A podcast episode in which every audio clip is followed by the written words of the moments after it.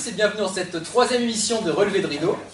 Euh, une émission un peu plus différente des autres, puisque pour la première fois on accueille un professionnel. Je vais vous parler d'ici euh, une petite minute, mais avant on va commencer en présentant euh, les habitués, c'est-à-dire Tanguy, Messire et évidemment Hugo derrière la caméra, qu'on peut applaudir. Pourquoi tu fais coucou? On te voit pas Hugo à la caméra. Donc, euh, bah, ça va les gars, euh, détendu, euh, non, stressé quoi. Stressé, professionnel, c'est mon première, c'est pas quoi faire. Mais justement, ce professionnel, euh, on va le présenter. Quelle transition. Ah ouais, t'as vu. Donc, euh, bon, c'est la compagnie Pakapaze, mais c'est aussi le membre pilier de cette compagnie, puisqu'il s'agit de Jérôme Rousselet, qu'on peut applaudir également. Merci. Donc, bon bah je te tutoie, hein. Oui, tu m'as dit en plus. Oui, bah oui.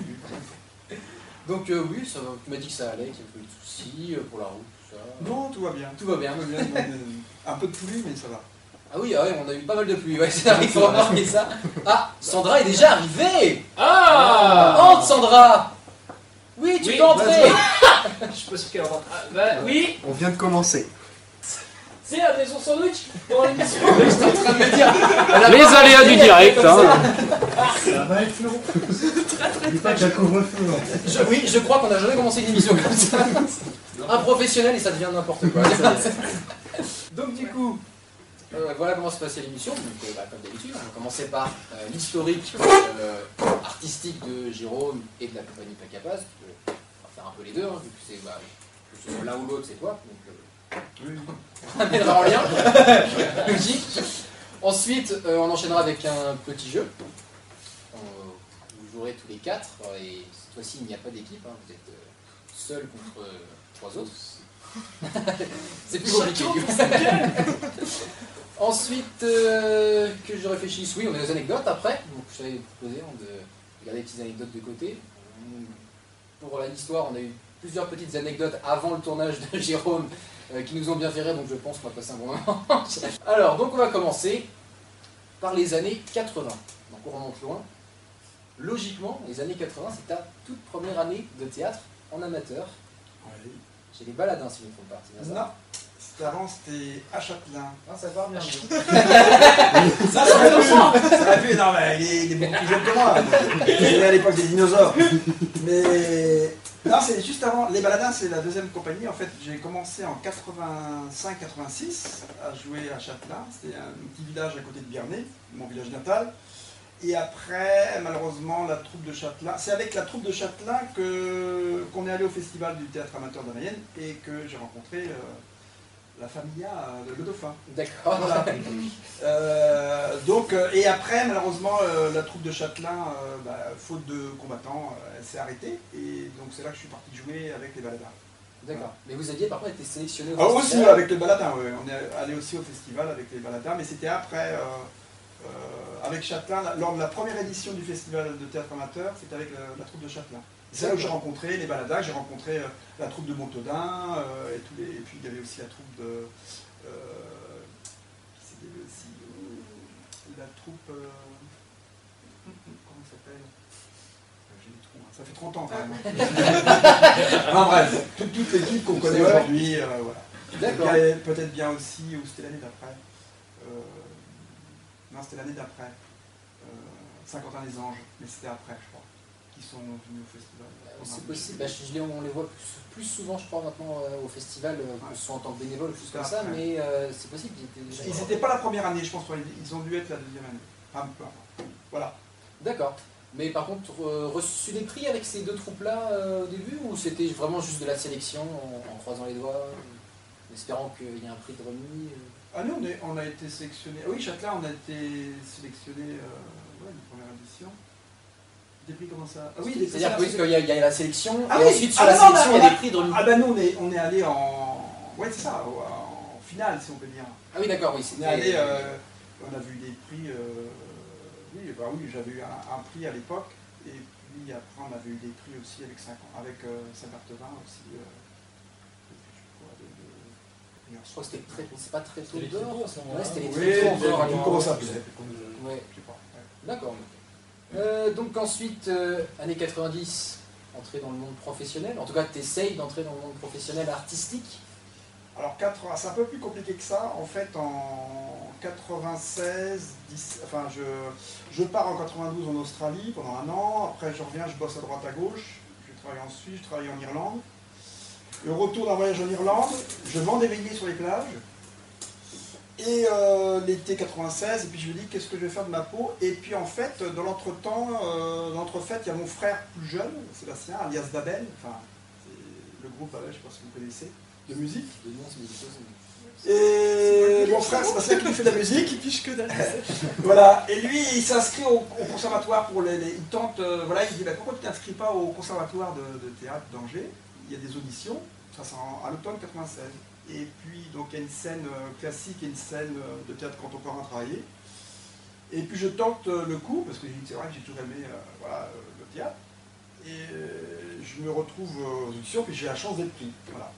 Donc, je passe plusieurs années au Conservatoire d'art dramatique, entre quatre-vingt-seize et quatre-vingt-dix-neuf. Euh, voilà, et dans notre, en, donc, je commence à travailler avec des compagnies amateurs, des compagnies professionnelles.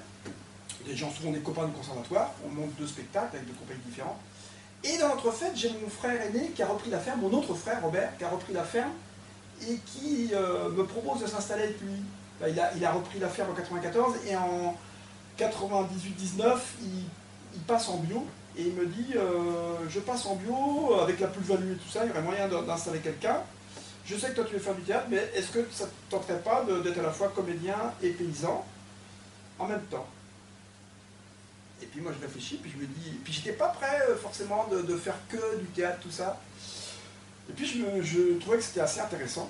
J'avais pas bouclé la boucle, j'avais fait des études agricoles, je devais reprendre la ferme et tout ça. Puis en fait, euh, voilà, j'ai bifurqué. Et du coup je me suis dit pourquoi pas. Et en deux mille, je m'installe, au premier juillet deux mille, je m'installe à la ferme avec mon frère, à Biarné. Et le mois suivant, au, au février deux mille, je crée ma compagnie Pakapaze.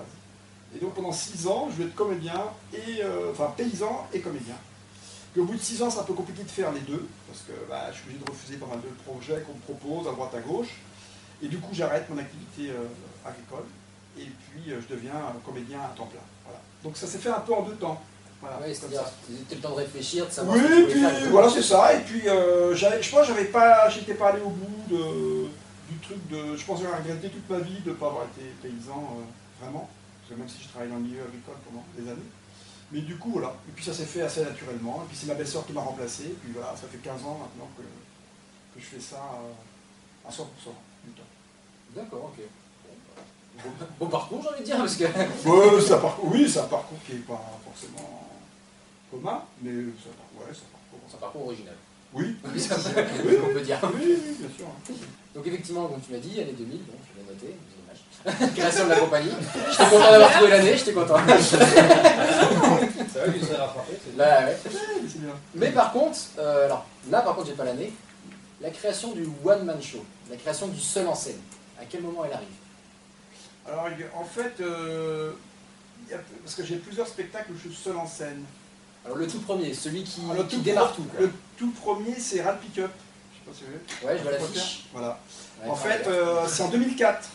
Euh, ce spectacle-là, où je, là je suis tout seul et j'interprète des machines agricoles d'occasion, un vieux tracteur, une vieille ensileuse, une vieille moissonneuse, une vieille benne, et en fait c'est des machines agricoles d'occasion qui sont rebues un peu, qui sont dépassées par euh, les nouvelles machines plus performantes et qui sont un peu, ben voilà, euh, elles attendent un hypothétique acheteur et commentent l'évolution de l'agriculture. Et je joue aussi deux personnages, un paysan qui vient acheter l'un des matériels, et le, le patron, enfin le propriétaire du parc matériel de vente. Et en fait, euh, c'est un spectacle qui dure trente minutes, où je joue tous les personnages, et donc c'est assez chorégraphié, parce que je dois prendre euh, effectivement le, la forme des machines, enfin que je, voilà, je chorégraphie la forme des machines. Et ça c'est le premier, mon, mon premier seul en scène, vraiment. Mais il est assez spécifique, parce que c'est vraiment un truc, c'est pas le one-man show, c'est plus, ouais, effectivement le seul en scène, où je suis tout seul en scène, et où j'interprète des machines agricoles. Mais c'est original parce que... euh, bah, oui, oui, parce qu'en fait, c'est un spectacle qui est bizarrement... Euh, c'était une commande au départ de la Fédération Départementale des CUMA de la Mayenne. Les CUMA, c'est des coopératives d'utilisation de matériel agricole. Pour faire court, c'est des agriculteurs qui se regroupent pour acheter un matériel à plusieurs. Et donc c'était un peu pour parler de ça, pour parler de la fuite en avant, du matériel toujours plus gros, et cetera. Et du coup, pour les, les adhérents qui avaient des, des tracteurs pas suffisamment puissants, bah, comment, qu'est-ce qu'ils devenaient, quoi. Du coup, enfin, voilà, ça posait cette question-là, la, la fuite en avant vers le, les agrandissements. Et, les, et comme ça rejoignait les idées que je défendais, c'est-à-dire un peu à contre-pied de, de, d'une agriculture qui va toujours plus gros, toujours plus, voilà, des grosses fermes, et cetera. Je faisais parler des machines. En fait, voilà, je faisais parler des machines pour dénoncer un petit peu, alors aussi les O G M, les, les, les, euh, c'était à l'époque aussi de, comment ça s'appelle, des, des farines animales, et cetera. Oui, bon, ouais. Bref, je dénonçais un peu tout ça. Et le fait d'utiliser des machines pour parler, ça met une distance. Donc c'est plus facile de oui, faire oui. parler des machines. Oui, oui, on l'a utilisé dans le temps, enfin je veux dire les fables de La Fontaine, oui, ils utilisaient des animaux pour dire, pour balancer oui, des oui. trucs, quoi. Moi j'ai fait, je ne fais, j'ai pas inventé grand chose, sauf que c'est des machines qui, qui parlent. Voilà. Mais ça, c'est peut-être qu'il continue, euh, alors il tourne beaucoup moins, hein. Enfin, une fois je ne l'ai plus joué, mais, mais euh, il tourne, il a encore ses trois quatre dates par an, euh, voilà, il tournote encore, c'est rigolo. En fait, t'as construit une date, c'est intéressant. Ouais, si vous voulez le voir, il jouera, mais pas ici, le prochain coup, ce sera, c'est dans la Loire, donc c'est pas tout près. Oui, ça me fait une question, parce que la dernière fois qu'on l'a vu, nous, c'était aux nuits euh, du théâtre. théâtre. Euh, et le personnage que tu interprétais, et je trouve beaucoup de liens avec du coup ce que tu viens de raconter. Alors, ça, le spectacle que tu as vu, c'était le dernier, hein, c'était ça, c'est le dernier, la dernière fois que j'ai joué là-bas. Tu parles de la CUMA, c'était le dernier, ouais. ouais c c ça, non, mais, oui, mais justement, je parle de ça parce que ouais. c'est la suite. En fait, en deux mille quatorze. D'accord. Mais tu sais bien, Tanguy. Bah, t'arrives. Tu veux faire mon agent? Je voudrais mon numéro, je vais voir. Je vais voir, je vais voir. J'ai besoin de vous. Non, ce que je veux dire, c'est que t'as raison parce qu'en fait, en deux mille quatorze, enfin deux mille treize, euh, ouais, il y a la vie des CUMA qui revient parce qu'en fait. Rap Pickup, j'ai créé en deux mille quatre pour les quarante ans de la Fédération Départementale des CUMA de la Mayenne. Et dix ans plus tard, il faut tac tac tac, tu peux nous écrire un autre spectacle sur la, voilà, là-dessus. Et en fait, effectivement, là c'est une autre forme où je suis tout seul là, et ça s'appelle Le Progrès-Progrès, où là la, la problématique qui était posée par la Fédération Départementale des CUMA de la Mayenne, c'était euh, qu'est-ce qui va se passer dans les vingt, trente ans, quarante ans à venir pour les agriculteurs, pour l'agriculture, euh, par exemple en deux mille cinquante, deux mille soixante. Euh, on, ça sera quoi l'agriculture? Avec les enjeux climatiques, avec la pollution, avec le réchauffement climatique, et cetera, et cetera, et cetera. Avec les nouvelles technologies, hein, les, les machines qui n'ont plus besoin de chauffage, et cetera. Donc j'ai créé un spectacle qui s'appelle Le Progrès-Progrès, où là, c'est un vieux monsieur qui vient parler des CUMA aussi, et qui vient, c'est un très vieux monsieur, il a cent cinq ans, et ça se passe en deux mille soixante-cinq. Et il vient parler du bon vieux temps de la technologie, parce qu'effectivement, ça rejoint euh, un petit peu la conversation qu'on a eue euh, Euh, tout à l'heure sur le, justement qu'est-ce qu'on peut inventer comme nouvelles énergies, parce que euh, le vieux monsieur raconte dans Le Progrès-Progrès que bah oui, euh, il y a eu quand même la, la technologie, c'était quand même génial, et on se rend compte au fur et à mesure du spectacle que bah, pourquoi c'était génial, bah oui, parce qu'à un moment donné il n'y a plus de pétrole et que les nouvelles technologies elles n'ont pas suffi à combler tout ça, quoi. Donc euh, c'est un petit peu, ça raconte un peu l'effondrement d'une civilisation aussi, quoi. Donc c'est ce spectacle-là, voilà, qui est, oui, qui est la suite de Rap Pickup. Ouais. Bah, on, voilà. on a vu la suite, on n'a pas vu l'original, donc ce serait l'occasion. Par contre, et donc du coup, je joue les deux spectacles ensemble, souvent dans des soirées. Je joue Rap Pickup, et après cet autre spectacle-là, où là, du coup, je suis tout seul. Je suis, voilà, c'est un vieux qui vient raconter. Là, c'est plus vraiment le, le sol en scène classique. Et souvent, ouais, je joue les deux spectacles parce que finalement, il, il, se, il, il y a une logique finalement. Bah, oui, ans plus tard. Euh, ouais. Donc, toi, tu as su. Euh, Révéler le, le, le lien. Je fais de mon mieux. J'espère par contre que je t'ai pas grillé dans ton idée. Euh, non, non, non, non, non. De toute façon, il est obligé d'improviser. Hein. Ah bah là, là, là. Non, mais tu sais, je vais faire comme Caméléon. Caméléon, à un moment, ils m'ont parlé de plusieurs dates différentes et j'ai fait, ok, on va remonter. Donc, bah, on va remonter un peu du coup. Mais ouais, j'ai pu voir qu'avec la compagnie Pakapaze, tu as créé donc des spectacles, mm.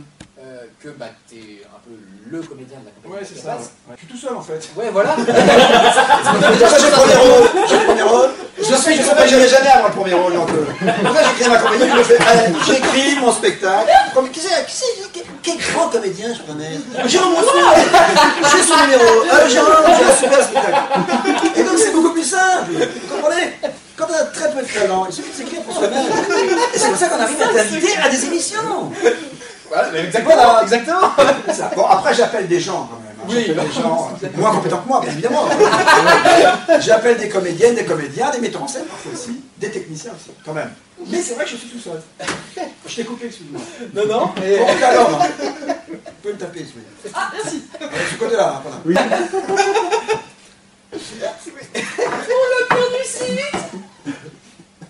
Alors, enchaînez, enchaînez. C'est vraiment parti vite. Oh, pardon. Euh, eh ben, plus long que l'habitude de l'émission. Je crois qu'il y a Majoribille à dix-sept heures quarante-cinq.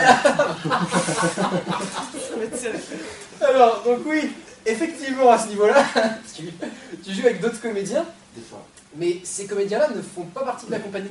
Alors comment, euh, à quel moment tu dis que tu vas faire pas une collaboration, quelque chose comme ça euh, Comment ça vient? Alors, tu dis en, fait, que... en fait, ça se passe comme dans toutes les compagnies, parce que j'ai joué aussi, moi, depuis vingt-cinq ans, avec une dizaine d'autres compagnies. C'est-à-dire que euh, même pendant là, les, les, bah, des fois on fait appel à moi. Il y a, en deux mille douze deux mille treize, il y a une compagnie qui s'appelle Collectif Citron, euh, qui m'a sollicité pour aller jouer euh, dans, sa, dans sa compagnie un spectacle qui s'appelle Héritage, voilà.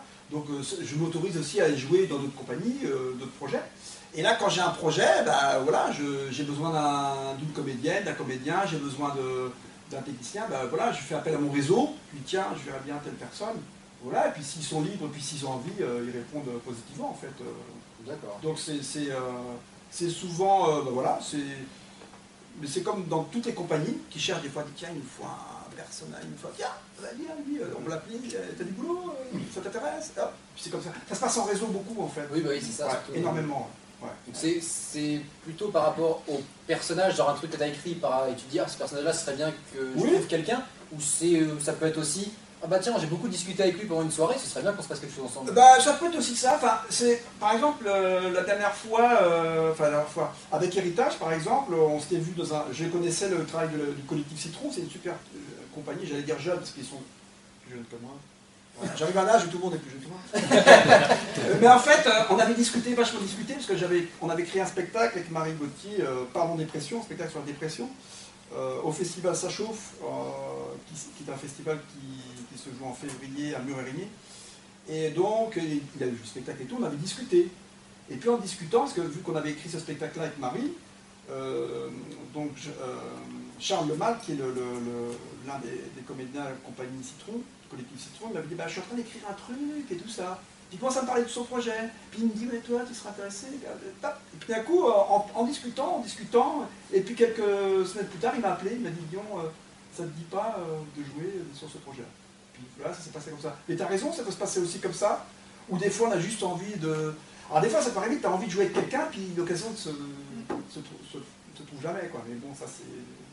T'as peut-être déjà eu envie de jouer avec Christian Clavier et ça s'est pas fait. Ben voilà, voilà. J'étais trop pris. Ah oui, voilà, c'est ça aussi. Le prof qui se m'appelait plein de fois, non, non, je suis Rap Pickup.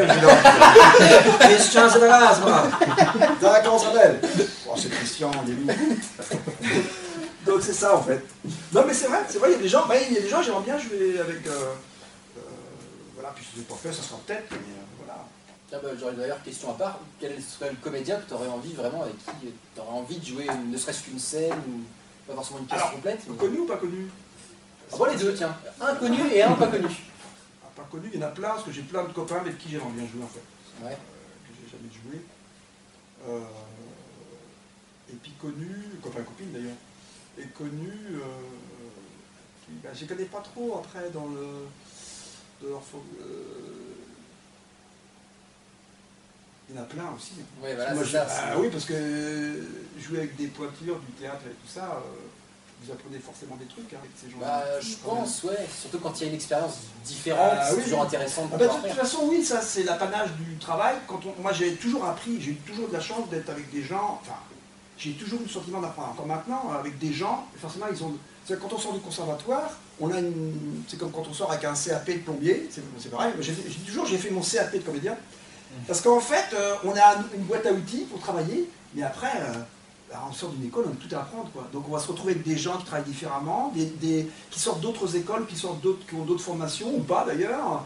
Euh, par exemple, ça m'est arrivé de jouer avec des gens qui, qui étaient issus de la rue, qui faisaient des théâtres de rue, c'est pas du tout le même truc, quoi. Ils sont plus en énergie, machin, moins dans la subtilité parfois. Et puis d'autres, au contraire, qui n'ont pas l'habitude de jouer en rue, mais qui sont des gens de théâtre, qui sont plus sur le texte. Donc on apprend forcément toujours... Euh, avec des gens différents, comme des metteurs en scène différents, qui vont insister plus sur des choses. Il y en a qui vont beaucoup plus sur le texte, beaucoup plus sur le, le corps, d'autres. Et, et on apprend, euh, ouais, ça c'est sûr. Moi j'ai eu de la chance de tomber sur des, en plus des, des, quand même des, des gens euh, ouais, très compétents, et donc j'ai appris, euh, puis j'apprends encore. Euh, avec moi-même, quand je regarde dans la glace, oh, moi-même. C'est narcissique, c'est très narcissique avec quelqu'un. Non, mais c'est vrai, j'ai eu du bol, j'ai rencontré plein de gens qui m'ont vraiment fait euh, évoluer dans mon, dans mon humble petit parcours d'artisan d'art. Je ne pense pas artiste, mais artisan d'art. Je trouve que c'est un beau terme, artisan, parce que artiste, je ne sais pas si ce que je fais c'est de l'artistique, j'en sais rien. Mais en tout cas, j'essaie comme un artisan de polir mon petit spectacle, de faire... Je fais une petite chose, je demande à public, je rabote un peu, mais regarde, ça, ça bloque encore, je rabote un peu, ah ça marche pas trop mal. Voilà, c'est ça, je me dis, je, je, je, je, je sais pas trop mal. Non mais c'est vrai qu'il y a l'expression artisan d'art, j'aime beaucoup. Ouais, ben, bah, je l'utilise, ça. Moi, parce que je sais pas trop ce que c'est artiste en fait, je, je me sens pas, euh, je me... C'est pas une coquetterie de ma part, je dis pas ça pour vous dire, mais si t'es un artiste. Vous n'avez pas dit en même temps. Le temps des perches, qu'on ne saisit pas. Moi je vais quitter cette émission. Ah non, on a pas ah si, si, les gens me sortent de l'eau à boire. Vous avez du champagne, une loge, du champagne. Puis non, bon. Tout fout le camp. Non, non mais artisan d'art, parce que artiste, je sais pas, oui, je sais pas trop ce que ça veut dire. Euh, comme c'est pas parce qu'on fait, euh, par exemple, c'est pas parce qu'on fait de la poésie. Parce que faire de la poésie, tout le monde est capable d'en faire. La poésie, euh, vous, vous, vous comptez le même nombre de syllabes, vous faites des rimes, n'importe qui est capable de faire de la poésie. Mais c'est pas pour ça que c'est de la poésie. Euh, je vais reprendre Marielle dans, je sais pas si vous vous souvenez de, du film, euh, comment ça s'appelle, tous les, tous les matins du monde. Marielle, c'est un professeur de, de viol de gambe. Et euh, il, alors c'est un truc assez chiant hein, quand on écoute. Enfin, c'est un truc euh, qui se jouait il y a quelques siècles. Et son élève, c'est le fils de Depardieu, Guillaume Depardieu. Et à un moment, à un moment donné, il dit à Depardieu, qui est à trente minutes, qui veut être dans la performance un peu, et puis il se tourne vers Depardieu et dit « Mais, vous n'êtes pas musicien, vous faites de la musique. » Et je trouve ça, ça dit tout, en fait, de, de qu'est-ce que c'est notre métier. Moi, j'ai pas la prétention de faire du théâtre, de faire des trucs. Je suis un petit artisan d'art. Voilà. Après, euh, c'est pas à moi de définir si c'est de l'art, machin. Euh, c'est vrai que c'est... Enfin, qu'est-ce que c'est ? Il y a les moments au théâtre, par exemple, les moments de théâtre, de vrai théâtre, ah, c'est assez rare finalement. Il ne suffit pas de monter sur scène, de dire ah, on fait du théâtre. C'est pas. Voilà. Après, là, on part dans des trucs. C'est vrai. Mais voilà, moi, c'est ma petite définition à moi. C'est ma petite tambouille à moi. C'est une belle vision, c'est une belle vision en fait. Euh, donc, du coup, là, je vais enchaîner à partir de deux mille un. Je ne sais pas s'il y a eu une date d'arrêt, parce que j'ai mis de deux mille un à telle date. Tanguy va peut-être être surpris. Et j'espère que c'est toi et que c'est vrai. Alors, j'ai fait une grand-mère. Mais c'était en quatre-vingt-dix-neuf que je l'ai bugué. Parce que c'est moi qui retrouve des trucs. J'étais acquitté, j'étais acquitté. Hein, c'est ça, je dois être surpris. J'avais l'avocat Sarkozy. Pardon. Non, je sais pas si Messire et Sandra connaissent. Je sais que toi tu connais parce que c'est toi qui m'as fait connaître. Et si c'est le cas, je trouve ça intéressant.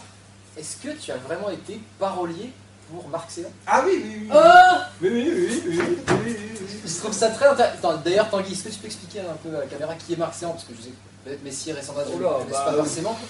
Parce que c'est toi qui me l'as fait découvrir. Euh, oui, mais euh, bon, j'ai pas une énorme connaissance non plus. C'est ma, ma marraine qui m'a fait découvrir euh, quand j'étais en stage. J'ai fait un stage au Refuge de l'Arche. Et elle m'a fait découvrir oui. Parce qu'il avait fait une chanson. Ouais, il a fait une chanson, qui est de, qu de euh, Jean-Marie Mulon, je crois.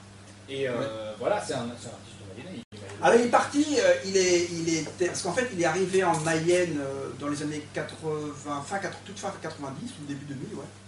Et puis il avait ouvert une auberge à, à Dan, ouais. Et il avait le, et donc il faisait de, de, de la bouffe, un restaurateur, et il avait la bonne habitude après la fin des repas de sortir sa guitare et de chanter. Voilà, des chansons. Et puis voilà, c'est comme ça qu'on s'est rencontrés et que j'ai écrit quelques chansons ouais. Pour lui. Voilà. Et puis il a quitté la Mayenne il y a quelques années, il y a sept huit ans, je crois, pour le, le sud-ouest. Voilà. Ouais. Mais euh, il est resté, ouais, il est resté euh, ouais, une petite dizaine d'années en Mayenne. Ouais. Ouais, bah oui, oui, oui j'ai entendu pas mal de chansons, j'aime beaucoup. Ouais, ouais, c'est ouais. très, très sympathique, c'est ni, euh, ni, comment dire, euh, un sujet, euh, on pourrait dire, euh, dangereux dans ses chansons, c'est des trucs dramatiques lesquels on pourrait parler, mais c'est ouais.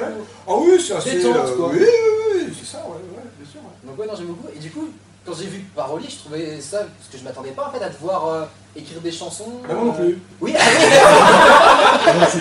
Vous savez, toi, je me dis, ah, Parolier, bah qu'est-ce qui m'arrive ? Et comment c'est arrivé du coup ? Eh ben, parce qu'on s'est rencontrés, et puis j'ai écrit une chanson, et puis voilà, et puis en fait, ils m'envoyaient des musiques, et puis ça s'est fait un peu naturellement, autour de... Des fois, on se retrouvait, on bouffait ensemble, on picolait un peu. Et puis voilà, puis j'ai dû créer, je sais pas, peut-être euh, une vingtaine de chansons, peut-être, en fait. Voilà, ah, et puis voilà, ça, ça s'est fait comme ça, voilà. Mais sans... Bah, j'avais pas forcément de velléité, ça, lui, ça semblait lui plaire, donc voilà, ça s'est fait comme ça. Un petit peu... Euh, un petit peu... J'essayais de m'inspirer de, des choses que j'avais vécues aussi, enfin, je veux dire, de, de voyage ou autre. Et puis voilà, et puis ça s'est fait, ouais, ça s'est fait comme ça. Pendant... Ouais, pendant... Oh, ça a duré quelques années quand même. Ouais, puis après, bon, les parties, euh, c'est quand même bon. Ah ouais. Donc, donc ce n'est pas pandémonique. Oui, non, oui. Oui, je crois que t'expliquais en début d'émission, le fait qu'il euh, y avait deux Jérôme Rousselet dans le coin. Ça tournait pas encore. Ça tournait pas encore. Ben, je précise.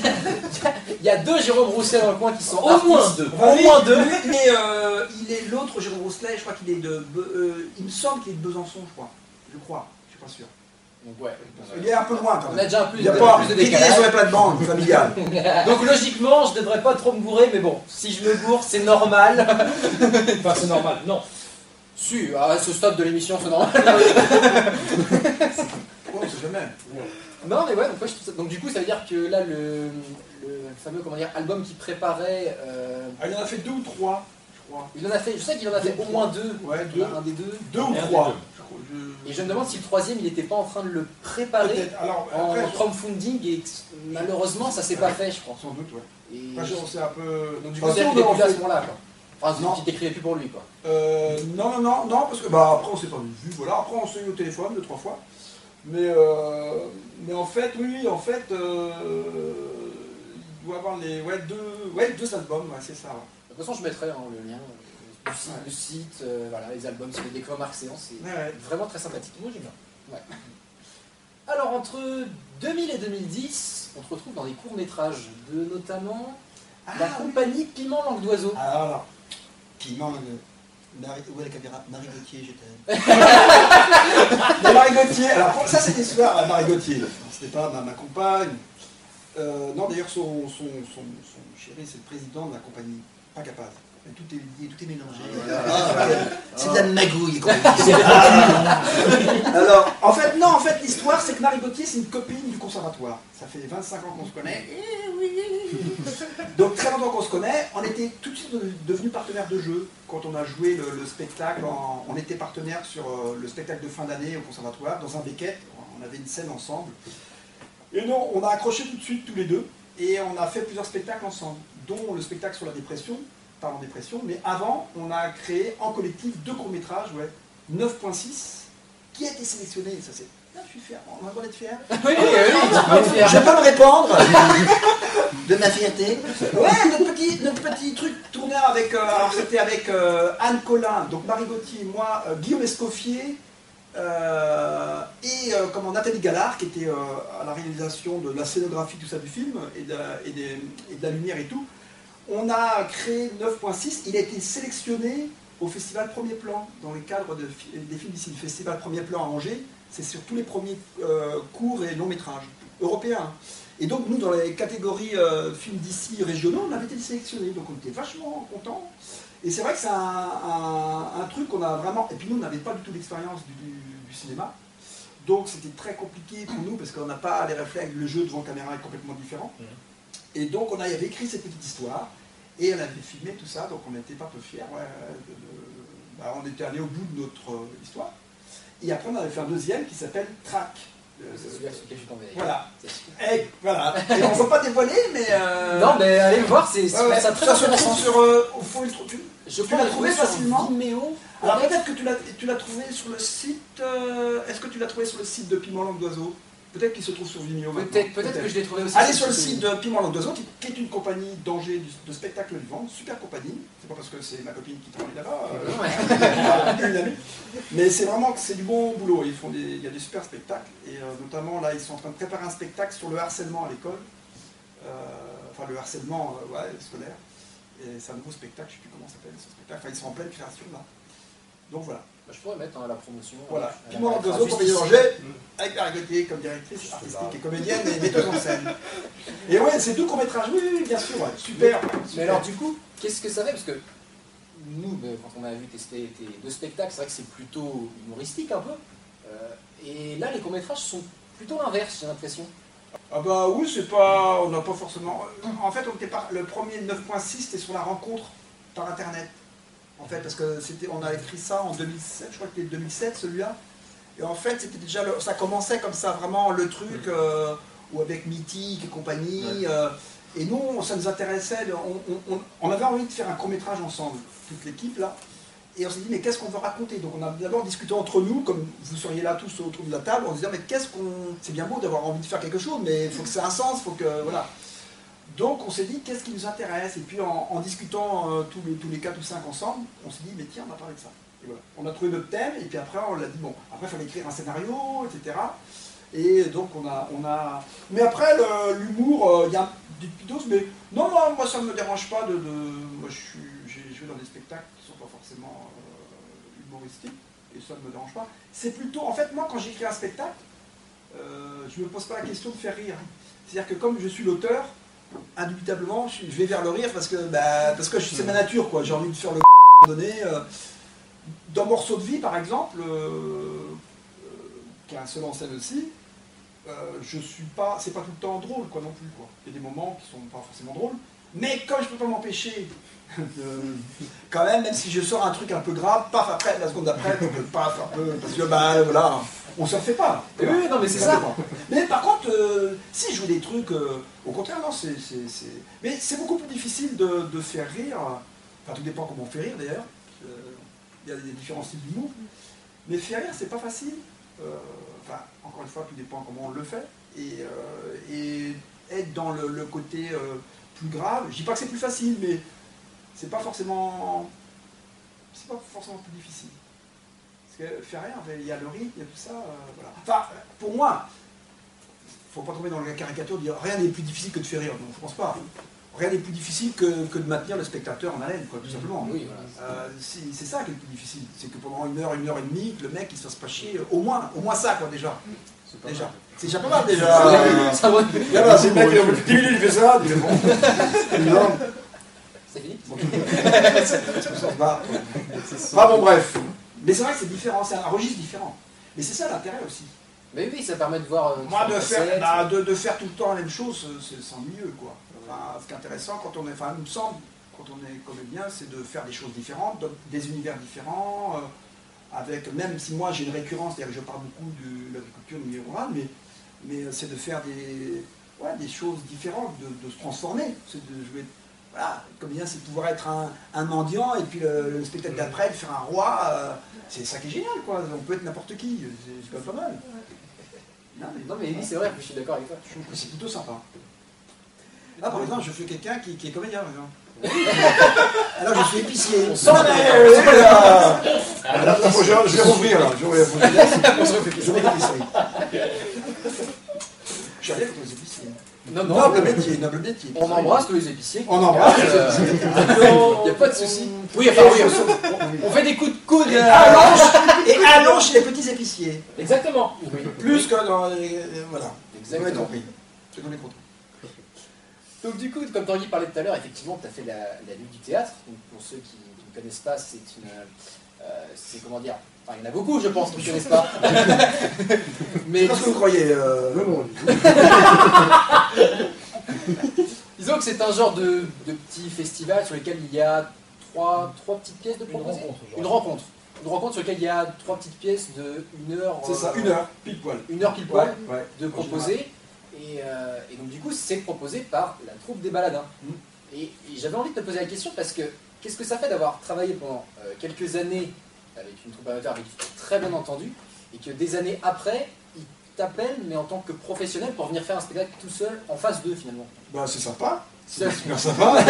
Merci. Non, mais c'est... Oui, bah, bien sûr. Non, non, c'est sympa. Bah, ouais, c'est toujours un... Voilà, oui. Bah ouais, c'est sympa, parce qu'en plus, je garde des super souvenirs avec l'ambiance qu'il y avait, euh, que ce soit avec euh, Alain, Martine, toute l'équipe, euh, Jo, euh, enfin, j'en oublie plein, plein, plein, plein.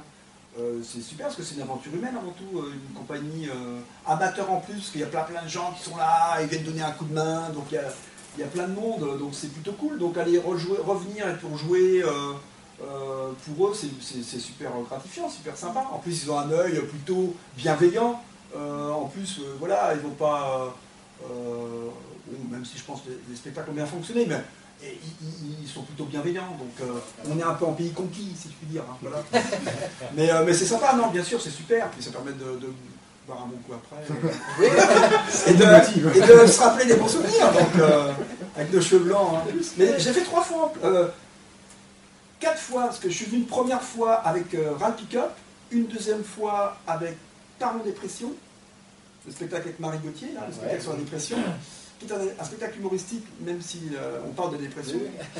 Et le, je suis venu avec euh, euh, Morceau de Vie, et le dernier avec Le Progrès-Progrès. Donc je, ils, ils m'ont quand même quatre fois, ils sont sympas quand même. Vrai, je, je, quatre fois. Vous l'avez dit. Oui, je suis venu quatre fois. Et c'est vrai que nous, ça ne nous avait pas choqué tant que ça, puisqu'on n'a vu que les deux derniers en fait. Donc on était malades dès les premières éditions. Ah, donc, ouais. euh, qui t'appelle à chaque fois. C'est bien, c'est mon fond de commerce. Et tu es en train de préparer un nouveau spectacle pour la Nuit du Théâtre, du coup. Bah oui, j'étais obligé.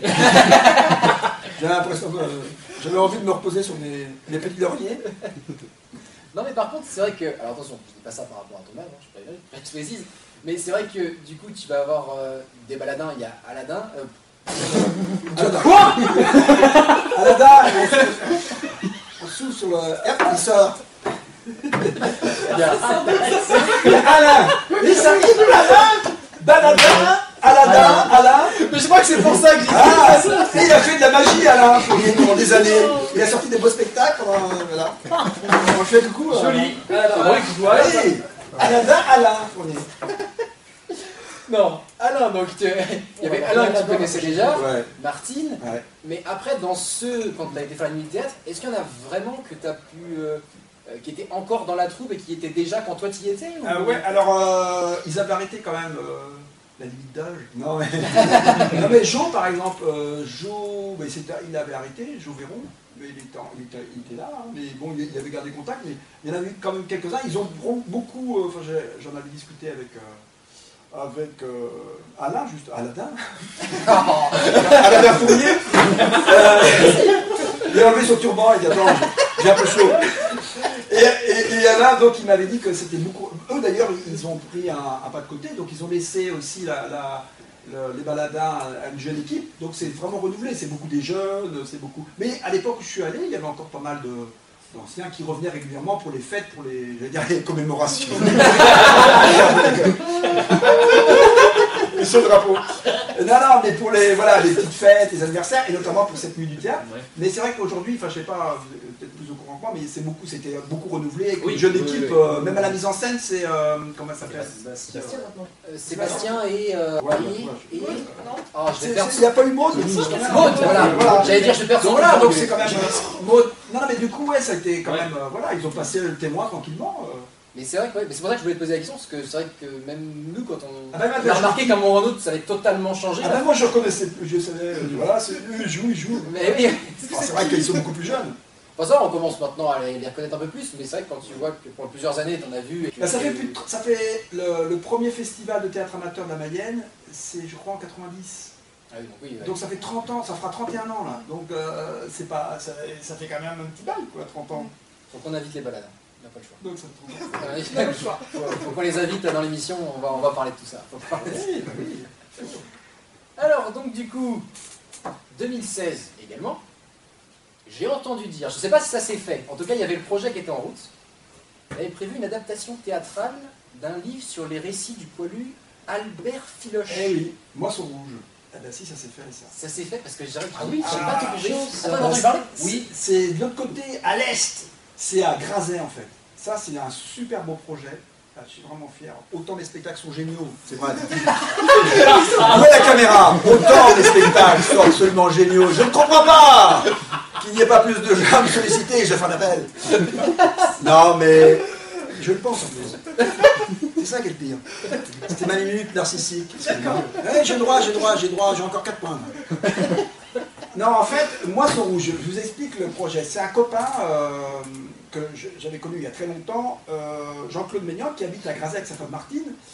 Et en fin deux mille quatorze, euh, il m'appelle, il me dit « Oui, euh, on a un projet, moi je voudrais bien faire un truc pour commémorer la, la, enfin, la guerre quatorze dix-huit, pour dire que ben voilà, plus jamais ça, toute cette théorie, mais en même temps, euh, voilà, un peu euh, commémorer ça, euh, les, tous ceux qui ont, qui ont perdu la vie, et cetera » Et il y a d'ailleurs dans le village de Grazet un type, Albert Filoche, qui a été brancardier pendant la guerre quatorze dix-huit, qui était donc le fils du boucher, euh, ils avaient une auberge aussi à Grazet, et qui a été euh, appelé à faire son devoir donc au front en tant que brancardier.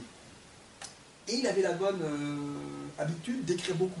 Il écrivait des poèmes, il écrivait des choses, et au front, il a écrit des petites histoires, des chansons, et aussi son ressenti sur, sur les petits carnets. Euh, voilà, ses états d'âme sur la guerre et tout ça. Et tout ça, il faisait passer ses petits carnets en loose-dé, parce que des fois il critiquait un peu euh, voilà, euh, ses dirigeants, et cetera. Et ses écrits, il n'a pas eu d'enfant, mais ses écrits, il est mort malheureusement euh, au front, et ses écrits ont été retrouvés par ses neveux et nièces.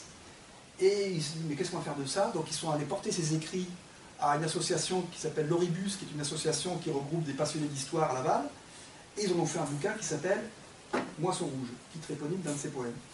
Et Jean-Claude me dit, ouais, qu'est-ce qu'on pourrait faire avec ça? Ben, j'ai dit, moi, en tant que professionnel, je peux faire des lectures de, théâtralisées un peu de, de ça. Puis au téléphone, je dis, mais c'est pas ça qu'il faut faire. Je dis, mais pourquoi on ne ferait pas un spectacle avec les gens de Grazet? Ah, c'est un peu à ça auquel j'avais pensé. Il fait une réunion à Grazet, soixante personnes à la réunion, six cent cinquante habitants de Grazet, soixante personnes. Donc, et je commence à écrire pour les gens, quoi. Et donc j'ai écrit un spectacle avec les gens qui veulent jouer, moi, moi, moi. Et j'ai écrit donc pour les gens, j'ai écrit du sur-mesure en m'inspirant de bouquins. Et donc on a joué ce spectacle-là le premier week-end de juillet deux mille seize, donc on a mis un an et demi à le monter, avec tout ce que ça suppose, donc ils sont débrouillés pour... Donc il y en avait la plupart, on n'avait jamais fait de théâtre, donc on a fait de la formation sous le tas un peu, hein.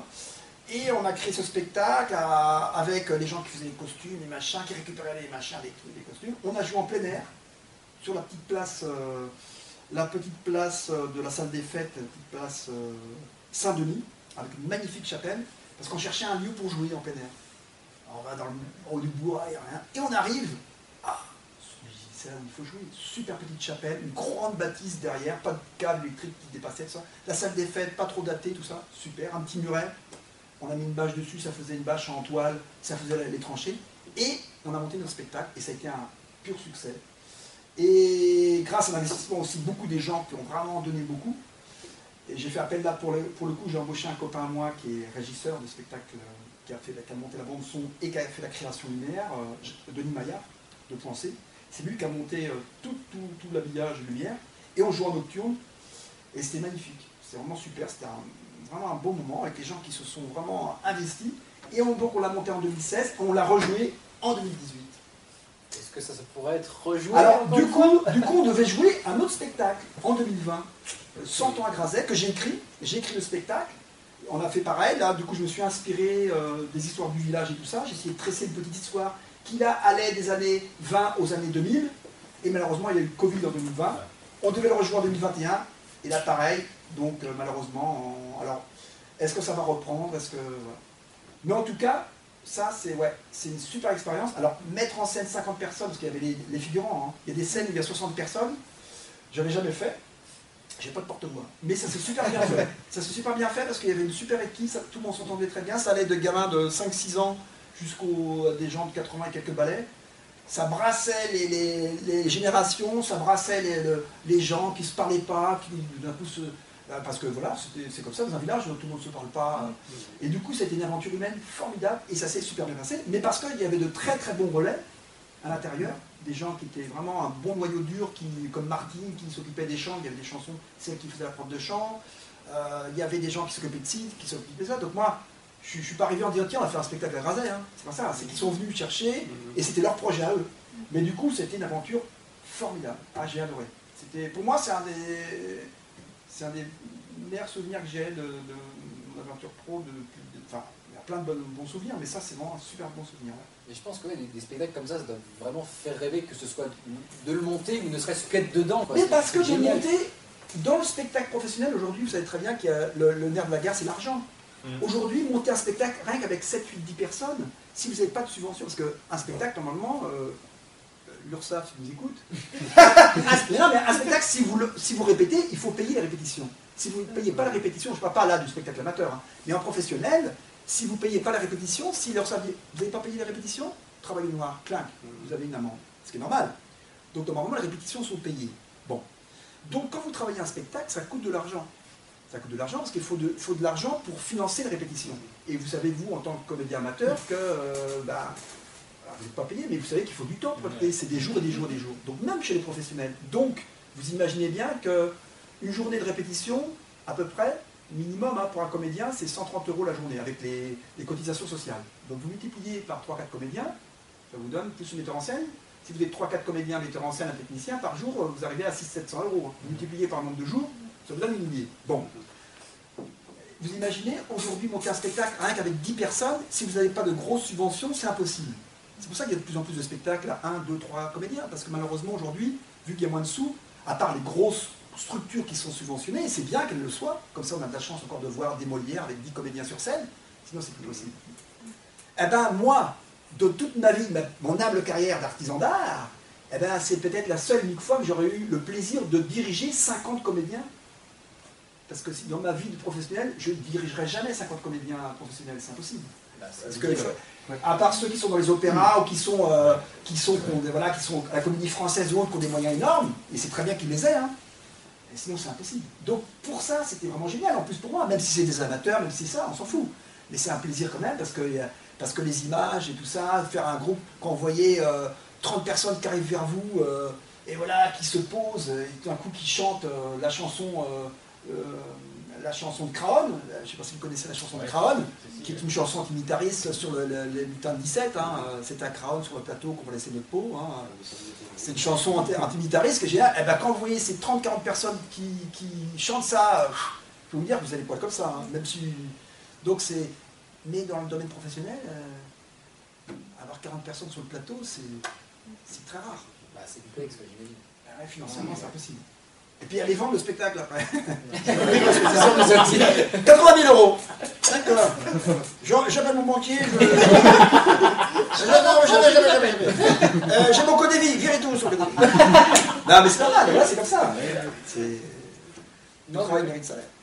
Non, mais ouais, mais c'est vrai que je trouve qu'il y a des, des beaux projets que tu as fait comme celui-ci. Ah, ça, c'est magnifique. Et il y en a un, je suis des, un peu plus étonné, mais c'est quelque chose que j'aimerais bien faire un jour, parce que je trouve ça très intéressant. Euh, tu peux nous parler du spectacle Tendresse en équilibre? Ah, super, ah, super J'adore j'adore le, le concept. Ah, mais ça, c'est super. Alors, pareil, ça, c'est marrant, parce que c'est des copains amateurs, mais super de très, très haut level. Euh, Mag, Mag Gigant et euh, André Madio. De, qui, qui faisait partie avant de la, de la compagnie de, de, de Saint-Quentin-les-Anges et qui après a été avec, qui est avec la compagnie des Deux Rives. Donc deux grosses pointures hein, de théâtre amateur, vraiment grosse expérience. Et euh, ils voulaient travailler ensemble. Et puis, euh, et puis euh, André me montre un, un, un extrait d'un numéro qui avait été fait, mais non-verbal, où il n'y a pas de parole, un numéro. Puis il monte le truc, puis techniquement c'est assez difficile à réaliser. Il fallait que le public soit systématiquement en contre-plongée, tout ça. Puis j'ai dit, bah, vous aurez du mal à le tourner si, si... Puis je trouvais pas très intéressant de reprendre quelque chose qui avait déjà été fait. C'est pas comme un texte où on adapte. Un texte, on peut le faire dire comme on veut, on peut mettre une autre mise en scène. Mais là, quand c'est un truc visuel, mmh, ouais. ce qui marche c'est le visuel. Donc vous pouvez pas transformer le visuel. Le visuel il marche parce qu'il y a tel... Euh, voilà. Et donc je, je trouve un peu dommage. Donc pourquoi on partirait pas sur un spectacle qu'on va créer tous, tous les trois ensemble? Et finalement, on l'a fait. Donc c'est un spectacle, on est parti sur rien, on a travaillé, qui est un spectacle non-verbal, et qui est un... Moi, que j'ai trouvé, j'ai adoré, parce que j'avais jamais mis en scène un spectacle non-verbal, où on n'utilise pas le, le, le verbe, le texte, et je me suis éclaté là, éclaté comme un petit fou, parce que du coup, c'était extraordinaire, parce que j'avais la chance d'avoir deux super aussi euh, euh, comédiens, comédiennes, qui, euh, même s'ils sont amateurs, ils... Ils ont quand même du, de l'expérience, et puis ils étaient généreux, et puis ils n'hésitaient pas à y aller. Donc ça m'a beaucoup nourri, et c'est vraiment un beau spectacle, parce que franchement, euh, à la fois c'est eux, euh, et à la fois c'est un truc qu'on a créé, voilà, qui sort de nulle part, et qui est sur la rencontre, il hein, n'y a rien d'original non plus, mais c'était vraiment un beau spectacle, et j'ai vraiment pris beaucoup de plaisir à... Et moi qui aime beaucoup parler... Ah. Ça va, eh ben, c'était super. Et, et du coup, moi, ça m'a donné l'idée. J'aimerais bien un jour, je me suis dit ça. J'aimerais bien un jour créer un spectacle non verbal, mais comme pas forcément pour, pour, le, pour le vendre, mais, mais pour pouvoir un petit truc hein, qui dure cinq minutes, pour pouvoir quand je vais à l'étranger, parce que souvent quand on va à l'étranger, ça m'arrive de me balader. Euh, je suis allé plusieurs fois au Maroc, tout ça, dans des pays, euh, et, et de ne pas pouvoir partager quelque chose avec les gens. Les musiciens, ils ont cette chance-là, parce qu'ils peuvent prendre ouais. leur guitare, c'est universel la musique. Moi je suis nul en musique, si je peux jouer de la flûte, mais enfin... Enfin bref, vous avez compris. Vous l'écoutez là. alors, que, alors que je me suis dit, pourquoi je ne ferais pas un petit numéro non-verbal, comme petit cadeau, quoi. Faites ce petit cadeau-là, euh, et comme ça, ça sert à rien de communiquer avec les gens. Et je m'étais dit ça, voilà, bêtement. Mais, bon. Mais en tout cas, ouais, c'était un truc que j'ai trouvé génial à faire. Euh, vraiment, c'était un, un grand plaisir de bosser avec eux, ouais. Parce qu'en plus, on, on, on s'alimentait, quoi. Ah, on va faire ça, on va faire ça, et paf, et c'est... Et eux aussi, parce qu'ils étaient... Parce que ce que ça demande, le, le théâtre non-verbal, c'est une précision, une précision énorme. Parce que vous, parce qu'on est dans l'économie des gestes, justement. On en fait encore moins, parce que chaque geste raconte quelque chose. Chaque, chaque mouvement, le moindre petit, la moindre petite chose, comme il n'y a pas la parole pour... Euh, donc la moindre chose doit raconter quelque chose. Donc ça doit être hyper précis. Donc ça, ça a demandé une, une rigueur et un travail sur cette précision-là, euh, extrême, quoi. Et, et j'ai eu la chance de, de tomber sur deux personnes aussi qui avaient cette, ce truc euh, incroyable de précision euh, qu'il fallait, quoi, pour ça, quoi. Donc c'était, ouais, c'était... Ah ouais, je me suis bien éclaté. On s'éclate bien avec les amateurs. Mais c'est principalement pour ça que je invite à la fois les amateurs et des professionnels dans l'émission, parce que pour moi, il n'y a pas vraiment tant de différence que ça, parce qu'il peut y avoir de très bons amateurs complètement et de très bons professeurs, enfin, et de très, et de très mauvais, tu peux dire. Nous tairons les noms. Nous tairons les noms. Non mais je veux dire, tous mauvais quelqu'un. Je veux dire, il y a raison. Il y a des mauvais et des bons et de côté, c'est ça que je veux dire. Mais quelle est la différence entre l'amateur et le professionnel? C'est qu'il y en a un qui est payé et l'autre pas. Bon, moi je connais plein de gens qui sont amateurs qui, pourraient, qui auraient très bien pu être professionnels parce qu'ils n'ont pas voulu, parce que moi je, je me souviens d'avoir rencontré une, une jeune femme. Euh, qui, qui, était, qui a été professionnelle un temps et puis qui n'était plus parce qu'elle ne pouvait pas supporter d'être dans l'attente de... Pas dans l'attente d'un lien, hein, non, dans non, non, non. Oh là là. Eh ben c'est là, hein. Vous pouvez pas, hein, vous pouvez pas. Moi je suis des, je suis des Black quarante aussi. Pour ceux qui s'intéressent. Est-ce que je peux juste te couper une seconde, hein, qu'il y en ait un ce midi qui m'a dit... Peut-être pas que je fasse de vannes pourries parce que. Mais vous croyez quoi, les gars? Vous parlez de Shakespeare, euh, mais non, mais... On peut aussi, mais pas beaucoup. En fait, non. Mais moi, je fais des blagues carrément. Mais moi, ça va le rein des pâquerettes, regardez. Mais non, c'est pas ça. Mais... Je descends dans le sous-sol, regardez. Je descends dans le sous-sol, je reviens. Mais il n'y a pas de bouteille dans le sous-sol. J'ai disparu de l'image, excusez-moi. Mais non, c'est même pas ça, mais en fait, parce que dans les deux émissions d'avant, on les invités tout ça, on connaissait, si tu veux, donc je savais ce que je pouvais me permettre, je pouvais me permettre sur autre chose. Il faut se permettre. Eh oui, ah non, mais tout à fait, mais sauf que... Euh, il y a des fois, je me dis, si je vais coller un blanc ou un truc comme ça, je sortais d'une vanne, mais alors bien pour un moment, on va me faire. Parce que ça veut dire que ma vanne était pourrie. Non. Ah oui, ah oui, ah oh, oui, ah oui, oh. Ah si, mais moi j'adore. Mon égo, mon égo... Voilà, si, si, si. Je me demande si je n'aurais pas quitté l'émission. Encore, encore, oui, deux fois. Je suis comme ça, je suis très sanguin. Du coup, on parlait en fait. Ah, je suis même plus... Non, on est l'amateur. La différence pour l'amateur et le professionnel, c'est qu'il y a des gens, moi je connais des super amateurs qui auraient pu être professionnels, mais ils n'ont pas. Et donc, cette jeune femme qui me disait, bah, elle, elle ne pouvait pas supporter d'être dans l'attente du coup de téléphone, euh, du projet, parce que moi j'ai ma compagnie, donc euh, voilà, on peut. Euh... Mais pour ceux qui n'ont pas de compagnie, euh, attendre, il euh, faut aller chercher parce qu'il faut, faut, faut pouvoir vivre de ça, là, que, pouvoir proroger son, son indemnisation intermittence, voilà, son, et, et donc euh, il faut avoir des dates, et cetera. Donc on ne choisit pas forcément en plus. Donc il y a des gens qui ne peuvent pas supporter ça. Mais c'est vrai que, voilà. Après, il y a aussi l'autre fait, c'est que quand vous êtes un très bon amateur, très très bon, après vous décidez de passer professionnel, on ne va pas vous juger avec les mêmes yeux. Ça, c'est vrai aussi. C'est-à-dire que, ah, un amateur, super et tout. Et puis quand vous passez dans la catégorie professionnelle, ouais, parce que là, vous êtes avec des, des, des trucs... Euh, et là, vous dites, ah ouais, oui, ouais, c'est sympa. Voilà, c'est ça aussi. Ouais. Donc ça aussi, il ne faut pas perdre ça de vue. C'est que, ok, et puis il y a aussi des mauvais professionnels, hein, mais qu'après, quand, quand vous arrivez dans le monde professionnel, bah, il y a une concurrence. Euh, moi, il y a des, tous les jours, je fais même des, des mecs, mais, mais c'est dix pointures au-dessus de moi. Moi, je suis du trente-deux à côté. Donc voilà, c'est comme ça. Mais donc, euh, non, mais c'est vrai. Donc il y, y a plein, plein d'artistes qui, qui ont infiniment plus de talent, et cetera. Après, il faut trouver sa petite place, et cetera. Mais, euh, mais en tout cas, c'est vrai. Il y a, y, a, y a un niveau amateur. Moi, j'ai fait partie avec euh, euh, du festival euh, régional euh, amateur qui avait lieu au la, les demi-finales où, ouais, étaient à, au carré Château-Gontier. Il y a une dizaine d'années. Il y avait Babette Masson, il y avait, ben, il y avait Mag, il y avait, on était, il y avait des acteurs amateurs, il y avait, comme professionnels, on était deux. avec Babette et moi, la directrice du Carré, et puis on était, on a vu, donc pendant deux jours, on a dû voir huit ou dix spectacles, mais on était sur le cul à chaque fois. On va dire, mais la qualité, la qualité. Donc on se dit, ah bah lui, lui, il fallait en choisir trois, je crois, ou quatre, ah bah lui, il faut s'en sortir. Puis on voyait un monsieur dire, mais merde, mais quand c'est... Voilà, mais vachement bien aussi. on, avait, on avait vraiment, sur les huit, il y en avait peut-être un qui était en dessous un peu, mais sans, sans déconner, c'était très très dur de les partager, parce qu'il y avait... Et, comme par hasard, sur les, les sept spectacles, parce que contrairement au Festival du Théâtre Amateur de la Mayenne, ce festival-là régional, vous avez le droit de prendre des pros en mise en scène. Et les, les sept spectacles qui se dégageaient, c'était avec sept euh, metteurs en scène professionnels. Ouais. Donc c'est vrai aussi que, voilà, euh, bon, ça aidait aussi. Alors c'est pour ça qu'il y a certains festivals qui disent, bah non, c'est amateur du début à la fin, ça s'entend.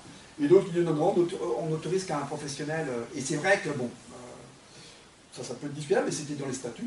Mais en tout cas, c'est vrai que, quand même, malgré tout, c'était quand même des amateurs, même s'ils sont briefés par des pros, bah, c'était bluffant, quoi. Le niveau de, de jeu, c'était extraordinaire, quoi. Moi, j'étais bluffé. Non, mais je suis, je suis content qu'on ait, qu'on ait la même vision. Ben voilà, bien sûr, mais faut... Moi, il y a des, moi, je, il y a des spectacles amateurs, j'ai plus, plus de plaisir que des spectacles pros, je me suis fait chier, mais comme un... Ben voilà, le, je sais plus qui c'est qui disait ça, je vais faire une citation, attention. Je vais faire une citation. Jean Villard disait, le pire ennemi du théâtre, c'est l'ennui. C'est vrai, on ah oui, c'est ça. ça. Ah oui, c'est vrai, tu te fais chier, tu te fais chier, t'as beau dire, ouais, bah, il faut. C'est pour ça qu'on est obligé de prendre. Ça ne veut pas dire que il faut pas qu'il y ait la place sur le théâtre de recherche, il y a des trucs qui sont un peu qui, qui peuvent nous échapper parfois. Tu vois, moi je suis allé voir des spectacles, quand j'étais conservateur, j'allais voir des spectacles, des fois c'était un peu barré, et cetera. Mais quand on est dans le milieu, on comprend parce qu'on est initié pendant quoi. Mais euh, quand on crée, bah voilà, on. on, on il faut toujours essayer d'être accessible, si on peut, au plus grand nombre, sans se trahir, en même temps, sans se trahir, parce qu'il ne faut pas non plus niveler vers le bas, quoi. Je veux dire, il faut avoir une exigence de qualité. Mais je pense qu'on peut être exigeant dans la qualité. La preuve, c'est ce que faisait euh, Jean Villard ou d'autres, des, des, des metteurs en scène de théâtre qui sont hyper populaires, mais qui sont exigeants, quoi. Il y a, il y a, ils, ont, ils sont exigeants dans leur travail, ils ne prennent pas les gens pour le public pour des... Et, euh, il y a un... Mais voilà, on peut faire les deux, je pense. On peut faire les deux. Non, bah oui, je suis tout à fait d'accord. Donc ensuite, on arrive à deux mille dix-huit. Ah là là, la Coupe du Monde. Enfin non, parce que je fais, je fais beaucoup de métaphores footballistiques. Vous me lancez, vous me réinvitez pour l'émission de foot, je viens. Oui, ah, on a notre caméraman d'accord. Ravi. Moi je viens. Ah non, c'est bon. P S G ou Marseille? Lyon. Oh voilà, voilà comme c'est comme la poire en deux. Ils ont, ils ont fait un hier. Ouais, pas top. C'est pas top. Le titre c'est loin, hein. Je sais pas. Pour que tu passes un mauvais week-end non plus. Non, ça devrait aller. De quoi on parlait euh, deux mille dix-huit. C'est vrai, deux mille dix-huit. deux mille dix-huit, donc, euh, on t'a contacté. Alors, j'ai pas noté le nom de, euh, de la production, si on appelle ça comme ça, ou d'un éditeur, je sais pas trop comment on appelle ça. Mais on t'a appelé pour faire la lecture d'un livre audio qui s'appelle Attendre que la mer remonte, de Thierry Radière. Ah oui, ouais. Eh ben, ça, c'est une. Euh...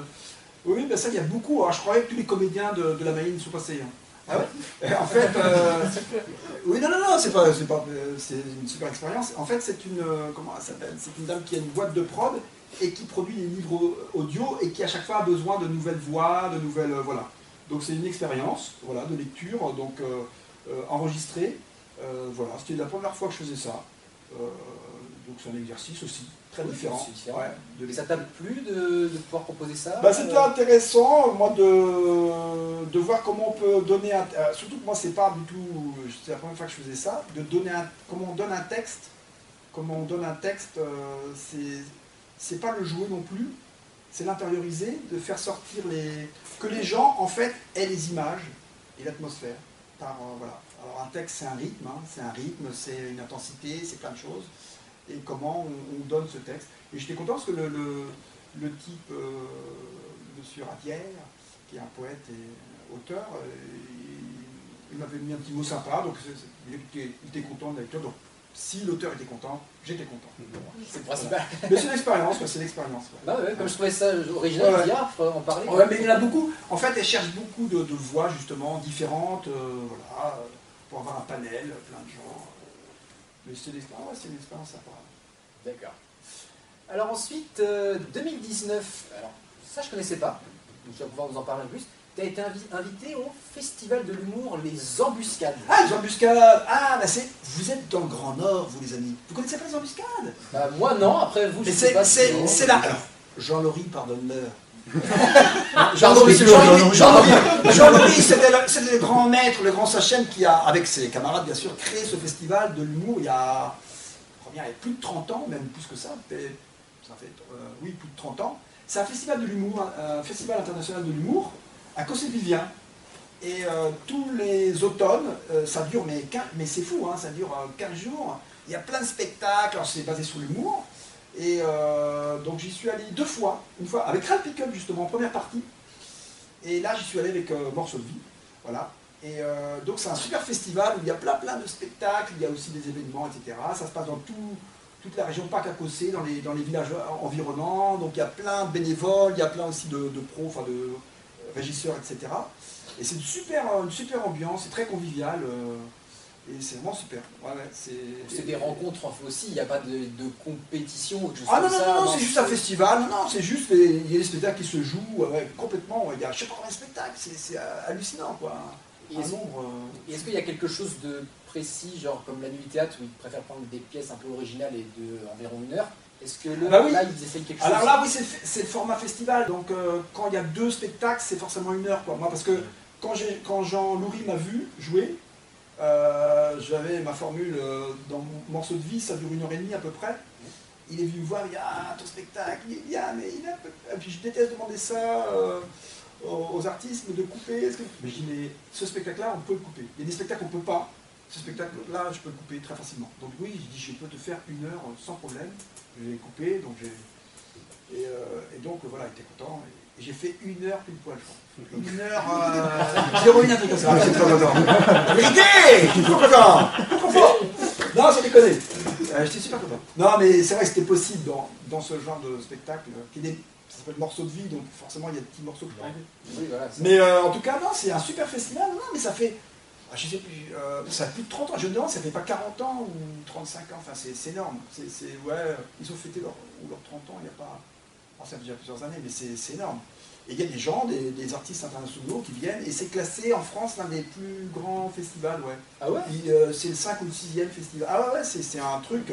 Oh ouais, c'est incroyable. Chez nous. Je commence à être déçu de pas connaître finalement. C'est fou, hein. Ah non, c'est un super festival. J'ai vu des trucs super de jongleurs, je me souviens, euh, euh, il y a quelques années, ouais. Non, c'est super. Et puis il y a une super ambiance, c'est très convivial, on bouffe euh, les artistes, tout le monde ensemble. C'est vraiment, vraiment super. Ouais. Allez-y, hein. Allez bah, cette année, euh... ouais, bah, si cette année, ça c'est... Si c'est à l'automne. Ah, non, c'est pas... Euh... Ça a été entre les deux confinements. Attends, on, je, on, est, on est mois de mars. Je suis perdu dans les confinements, c'est comme je suis confiné depuis deux ans. Oui, on se te comprend. Je sais pas. Je sais pas, la Coupe du Monde, c'est en deux mille dix-huit. Non, ce que je veux dire, c'est que on est en septembre, si septembre, octobre, ça a dû avoir lieu. Euh, c'est pas, je suis pas allé. Je...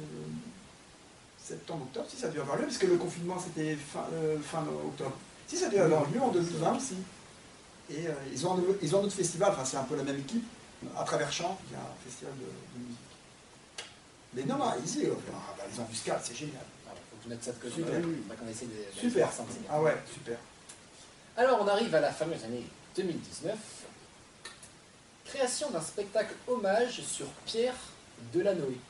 C'était, c'est pas deux mille dix-huit plutôt? C'est deux mille dix-huit. Bah, l'article de journal, je pense que j'ai trouvé, était de deux mille dix-neuf, mais alors peut-être que c'est deux mille dix-huit. Ah oui, oui, parce que ça a été créé en décembre deux mille dix-huit. D'accord. Ah oui, juste ça, c'est super. Petit détail, parce que je pense que vous, ça ne vous dit rien, Pierre Delanoë. Ils sont actifs. Pas moi, là. Non, mais pour expliquer, Pierre Delanoë, le nom ne disait rien non plus, et qu'en fait, quand je suis tombé dessus, j'ai fait ah oui, d'accord, c'est le parolier de la chanson, et maintenant, la balade des gens heureux, et là que tu connais Marin, laissez-moi danser. Énorme, énorme. Vraiment un grand, grand parolier. Les Champs-Élysées, tout ça. Oui, aussi. C'est fou. Et donc, du coup. Comment ça s'est passé ce spectacle? Parce que c'est. Mais ça, ça c'est incroyable. En fait, euh, je... Ah, je vais pas raconter de ma vie, parce que j'ai pas envie, pas envie de raconter de ma journée. En fait, ça aura encore un peu de temps. Ça. En fait, l'histoire, c'est que mon papa est né à Argenton-Notre-Dame, ainsi que mon oncle Georges qui vient de décéder, père son âme, et mon papa aussi, euh, il y a pas longtemps. Et ben, ils avaient un âge avancé, voilà, ainsi va la vie. Et mon oncle Georges, euh, un jour, il. Il est sollicité, en fait, il a, il a été maire du village, Argenton, deux cent cinquante âmes. Hein. Et il y a un, un coup de fil un jour d'un type qui appelle la mairie d'Argenton, qui dit euh, bah, dites donc, vous avez quelqu'un euh, qui est originaire, euh, ce sera centenaire de sa naissance, là, le, le seize décembre deux mille dix-huit, euh, euh, monsieur Pierre Delanoë, qui était parolier de chansons, il a des origines à Argenton-Notre-Dame. La secrétaire de mairie, euh, ah bon, bon, faut pas trop au courant. Elle raccroche, puis elle en parle au maire, et le maire, qui était un jeune maire, enfin, il dit bah, je vais aller voir la, la mémoire vivante du village, donc mon oncle Georges. Il va voir mon oncle, Jérôme Rousselet, il dit, mais bien sûr, Pierre Delanoë, ses ancêtres, son, ses grands-parents, euh, sont nés à la Bossilière, qui est la ferme, voilà, la Bossilière, où est né mon père. Et, et en fait, c'est une famille, donc il était issu d'Argenton. Et donc, ils sont partis, on ne sait pas pourquoi, ils ont quitté la ferme, et euh, ceux qui ont remplacé euh, la famille Delanoë, il s'appelait d'ailleurs pas Delanoë, il s'appelait, il a pris un pseudonyme, euh, il s'appelait, euh, j'ai oublié le nom, Le Royer. Et en fait, quand il a commencé à écrire des chansons, Pierre Delanoë, il travaillait aux impôts. Donc, euh, voilà. Donc, travailler aux impôts euh, et mettre son nom de classe, préférait prendre un pseudonyme. Hein, voilà. Mais en fait, voilà. Et ses parents, ses grands-parents ont quitté Château-Gontier, euh, ont quitté la ferme, et c'est mes arrière-grands-parents qui les ont remplacés. Donc, c'est incroyable. C'est-à-dire que, voilà. Et Pierre Delanoë, il a pris le nom de sa grand-mère paternelle. Et Delanoë, c'est le parent avec mon arrière-grand-mère maternelle. C'est incroyable tout ça, les amis. Donc, je suis un peu de parent du côté de ma mère, enfin de mon grand-père. C'est incroyable, hein euh, maternelle, avec Pierre Delanoë. Et les ancêtres de Pierre Delanoë ont vécu dans la ferme où mon père est né. C'est quand même incroyable. Donc, mon oncle a dit, mais il faut faire une commémoration, il faut faire un spectacle. J'ai un neveu qui est dans le milieu du spectacle. Hein, c'est mon oncle qui m'appelle. Et, hein, et c'est comme ça qu'est née l'idée de faire un spectacle sur Pierre Delanoë. Donc j'ai beaucoup parlé, parce qu'il a rencontré mon, mon oncle Pierre Delanoë, parce qu'il est venu un jour à Argenton, il y a une trentaine d'années, ou vingt-cinq ans, et puis parce que c'était l'anniversaire de la mort de son père, ou de son grand-père qui était enterré là, ou de son grand-père, et donc euh, il l'a rencontré comme ça, quoi. Et, euh, et donc on a créé un spectacle, il y avait l'école d'Argenton, j'avais sélectionné les chansons, et j'avais vu avec la, la, la prof d'Argenton, euh, qui s'appelle... Euh, oh, mais j'ai plus ma tête, moi. C'est pas Véronique qui s'appelle Véronique Onillon, c'est ça, qui a, en tant que prof, euh, drivé ses élèves pour, euh, pour chanter. Donc moi, je racontais l'histoire, pas mal de bêtises, mais je racontais l'histoire de ma famille et de la, de la famille Delanoë. Et entre-temps, il y avait des chansons de Pierre Delanoë. Et c'est comme ça que j'ai découvert plein de trucs incroyables sur Pierre Delanoë, qui a écrit dans plus de cinq cents chansons. Mais un truc hallucinant. Euh, il, a même écrit un, il a même écrit pour Alain Bachung au tout début de sa carrière. Ah ouais. Incroyable, oui, oui. Mais il a écrit pour des...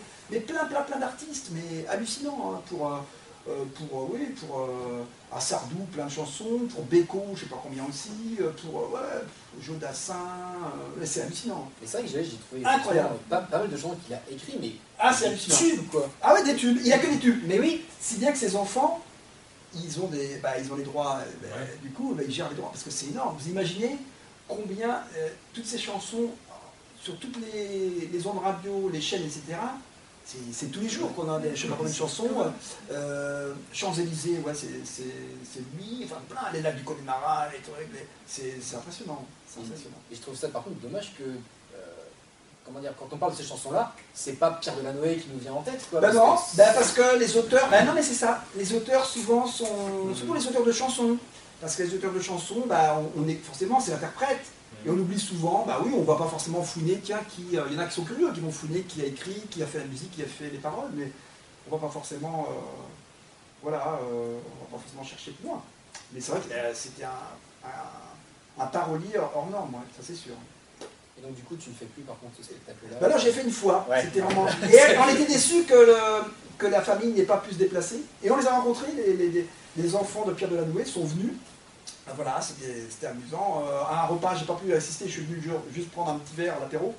Et ils sont venus et on a discuté ensemble euh, de, du papa qui était quand même voilà, massue, comme ça, bien carré, bien droit dans ses bottes. Et euh, donc c'était assez rigolo d'entendre des anecdotes. Et quand même, et donc quand Pierre Delanoë est venu à Argenton euh, dans les années quatre-vingt-dix, mon grand-père dit tiens, c'est bizarre, qu'est-ce que c'est, il y avait la T F un qui passe, France trois, machin, tout ça. mon, mon, mon oncle, il sort de, de sa maison, il va voir près du cimetière. Et puis voilà, les caméras, tout ça, c'est vous, euh, qu'est-ce que vous faites là, des, ouais, Pierre Delanoë, mes, mes aïeux ont vécu ici, tout ça. Puis en causant, on dit, bah, incroyable, la Bossilière, moi je suis l'ancien maire du village, ou il était peut-être encore maire, je ne sais plus. Euh, ah bon, euh, bah oui, je, je suis né à la Bossilière, incroyable. Et ils ont, ils ont lié euh, connaissance comme ça. Pierre Delanoë, il dit c'est incroyable. Et puis à la fin, il lui dit bon, comme on faisait à l'époque, il a dit Pierre Delanoë, je vous paye une chopine à l'auberge. Et donc Pierre Delanoë, euh, le célèbre, euh, il a payé une chopine à mon oncle. C'est quand même incroyable ça. Donc mon, mon, mon oncle Georges a bu un coup avec Pierre Delanoë, le célèbre parolier. Argenton dans le petit bar qui avait encore auprès de l'église. Oh, c'est énorme ça, tout le monde s'en fout, mais moi je trouve que c'est... J'aurais pu dire oui, oui, j'ai, j'ai, j'ai un jour j'ai discuté avec, euh, avec Depardieu, mais non, c'est mon oncle. Eh bien oui, c'est comme ça. Ça va, il y en a des fois c'est le voisin du pote. Oui, c'est direct. Alors toi c'est plus direct. Ah oui, je suis direct. Non mais c'est une super histoire ça. Puis du coup c'était super avec les enfants, on a joué dans l'église en plus.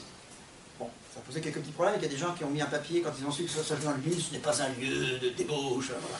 Enfin, bon, on a quand même demandé euh, l'avis euh, aux gens concernés, enfin, pas, pas les péchés, euh, voilà. Puis ils ont dit oui, euh, il n'y avait rien de méchant, on n'a pas, on a pas mis toutes les chansons, enfin il y a des chansons un peu, euh, voilà. J'ai trié, hein. Oui, bah, cinq cents en même temps, c'est compliqué. Oui, cinq cents. J'avais calculé que cinq cents chansons, au début du spectacle, j'ai dit, bah, on va, euh, on va vous, les élèves du, de, de l'école d'Argenton-Notre-Dame, pour vous interpréter toutes les chansons.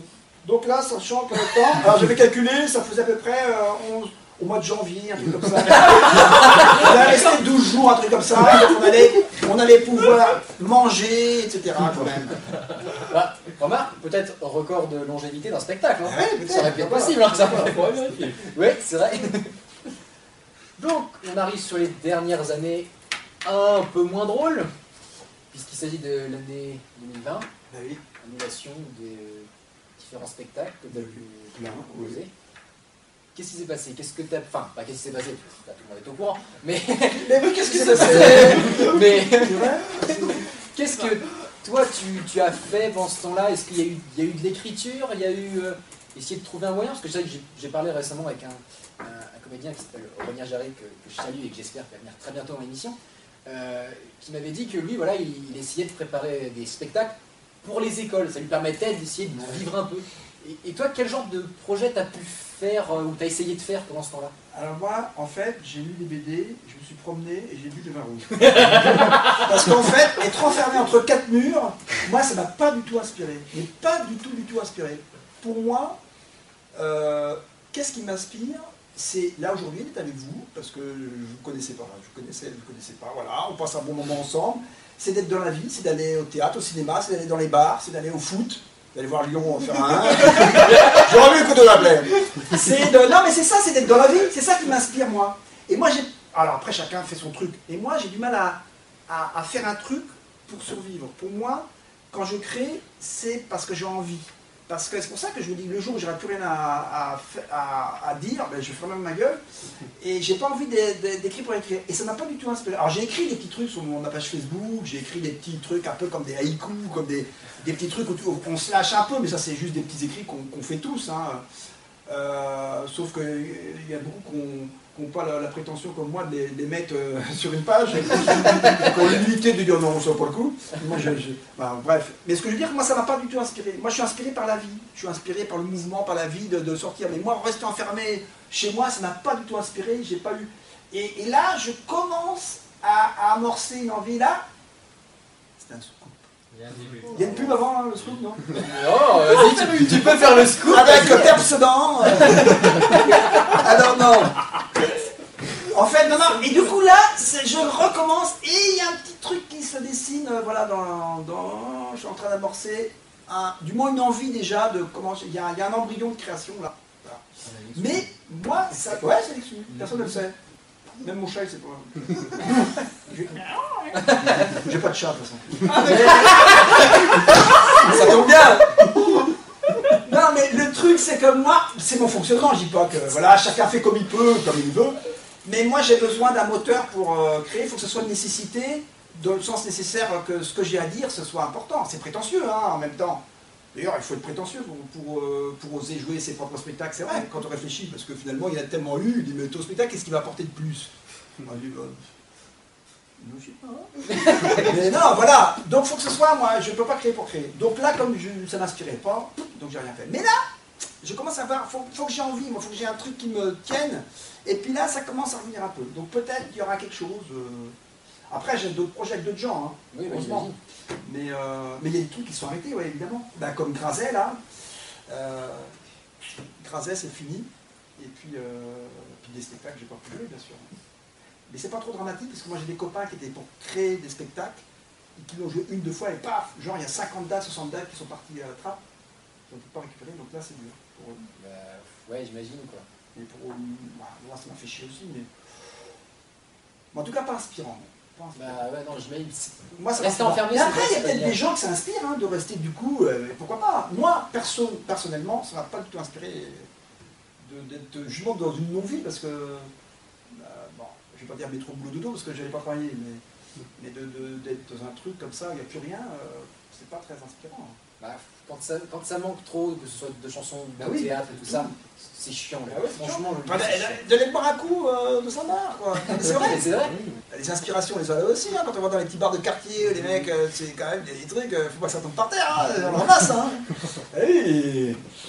mais bon, voilà, après, moi j'étais pas malheureux. J'ai pas été euh, frustré de me dire, ah, je peux plus. Non, j'ai dû.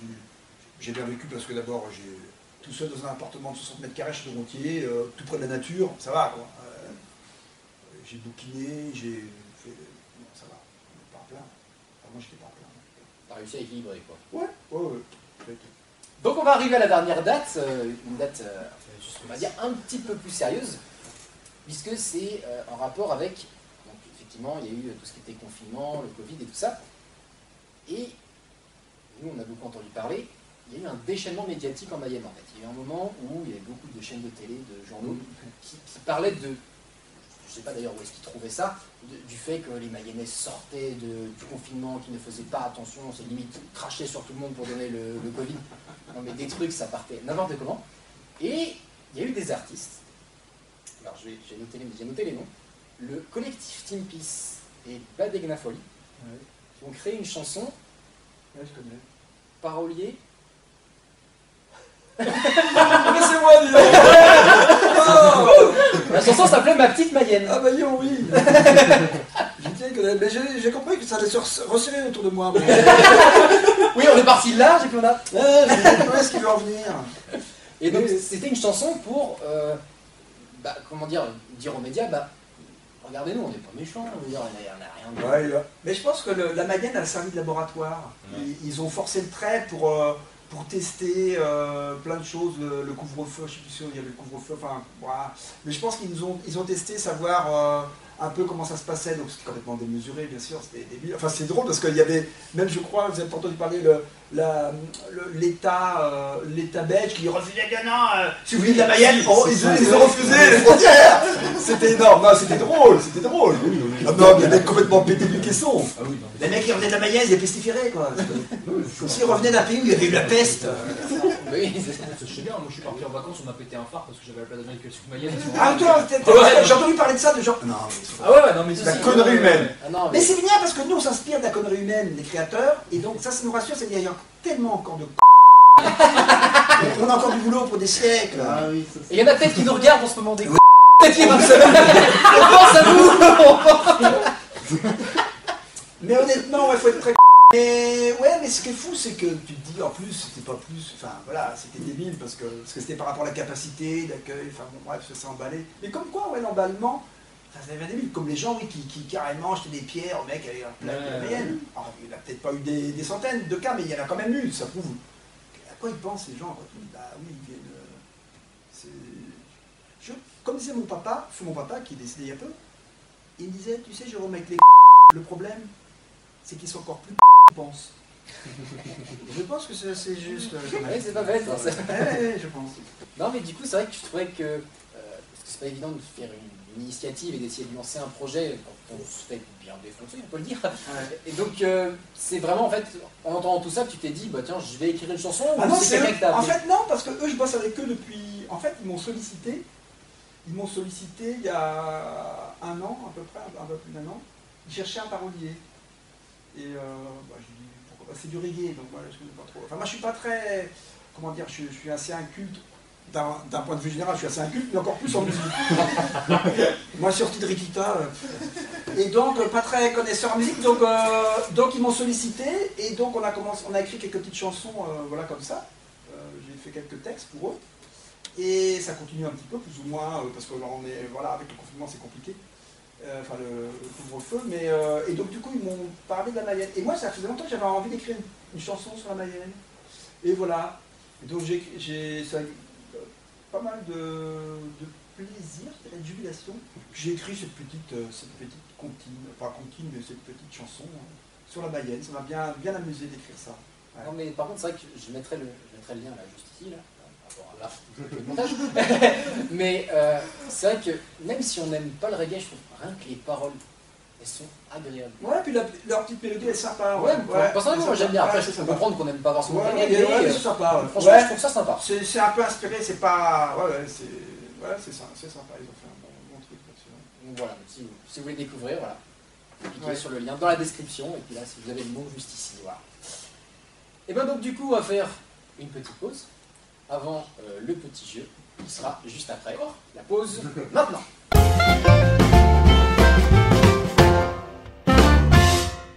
Donc on est arrivé au fameux jeu tant attendu. Donc, pour ceux qui n'aimeraient pas le jeu, je précise que c'est Tanguy qui me l'a proposé. Quoi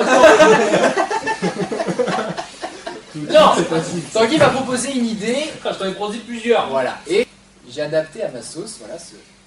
ce petit jeu qui, entend, qui est en lien avec le fait que je fais beaucoup de seul en scène. Du coup, je me suis dit, on va faire un jeu en lien avec les autres artistes qui font du seul en scène.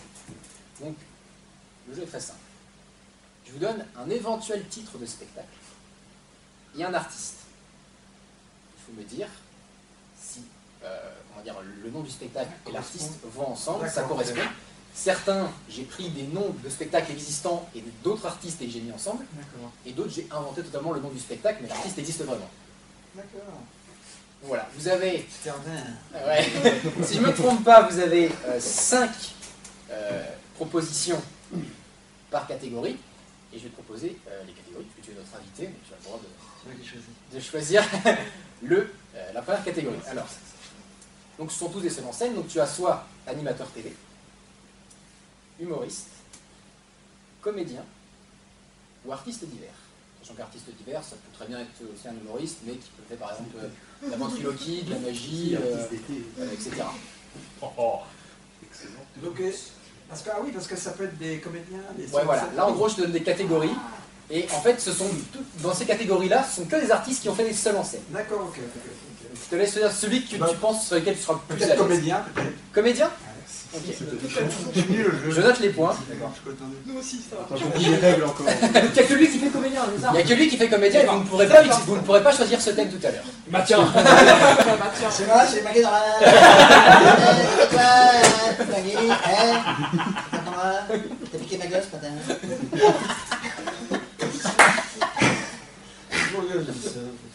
C'est pas ça n'importe quoi. Moi je pense que c'est le petit pain au chocolat qui pompe sur ma digestion, le cerveau et moi.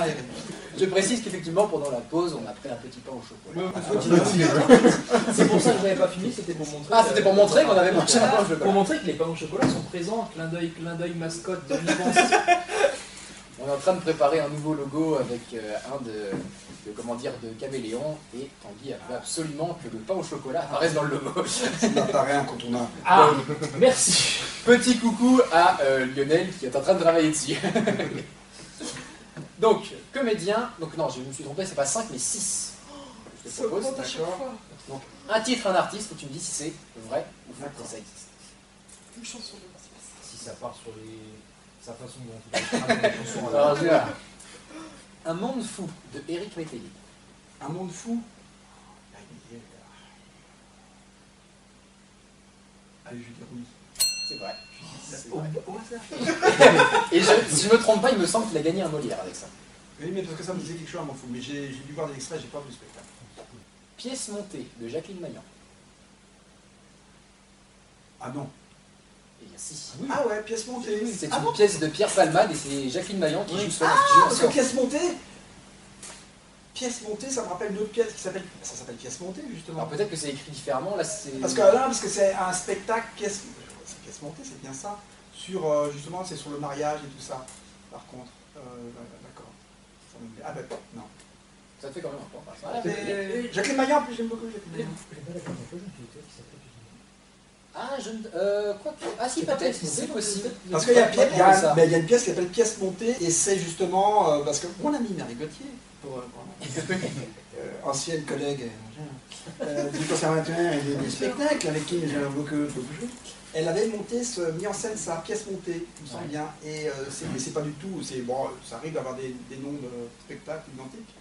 Et elle avait monté avec une compagnie d'Angers, hein. Pièce montée. Et pour le coup, c'est pas un rapport avec ça. Voilà.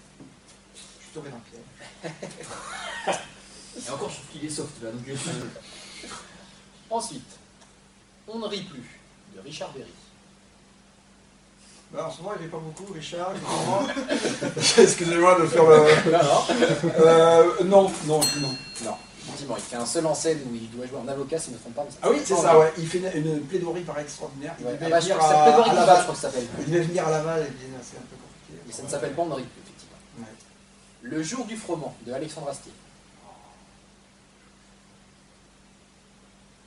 Je sais qu'il a écrit un seul en scène. Est-ce qu'il était seul sur la musique? Oui. Euh, non, j'irais non aussi. Si. Si. Alors, non.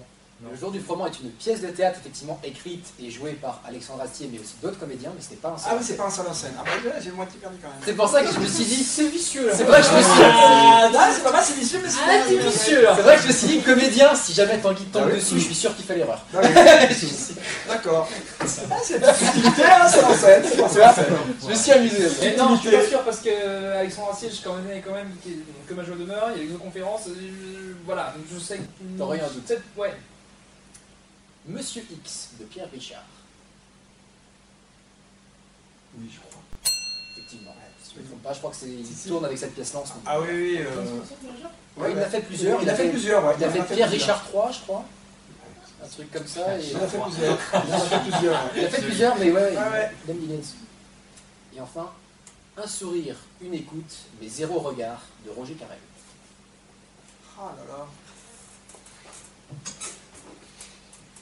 C'est vu, euh, parce que lui, seul en scène, ça doit faire... Euh, mais je connais pas... Euh, autant je connais Roger Carrel dans ses quelques films, et bah, évidemment ce euh, doubleur hors norme. D'ailleurs, on a fait un petit jeu en lien avec Roger Carrel à la première émission, tu vas regarder. C'est trop génial, notamment quand il double euh, Hercule Poirot. Euh, eh ben, j'irai non. Effectivement, non.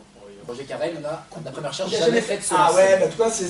Moi, je n'avais pas connaissance, mais comme il a une carrière qui est énorme, ouais, ça aurait pu arriver. C'est vrai, il a fait tellement de choses que je me suis ouais, dit, il faut que je tente le truc. Il aurait pu le faire un seul en scène. C'est vrai, euh... il aurait pu, ouais. Bien sûr, il en avait le talent d'ailleurs. Donc, eh bien, ça te fait deux points. Sur six. Bon, ça va. trois, c'est pas trois. T'as eu Éric Métayer. Oui. Richard Berry. Oui. Ah non, monsieur X, pardon, excusez-moi. Excusez-moi, Richard. Oh là. On va plus en avoir. Il y en a qui cherchent. Il y en a qui cherchent partir. C'est un complot. Donc trois points, effectivement, excuse-moi. Non, non, non, non. Il y a des choses qui s'est cassé. D'accord, d'accord. Bon, en même temps, j'ai dit au pif euh, quand même. Hein, bien.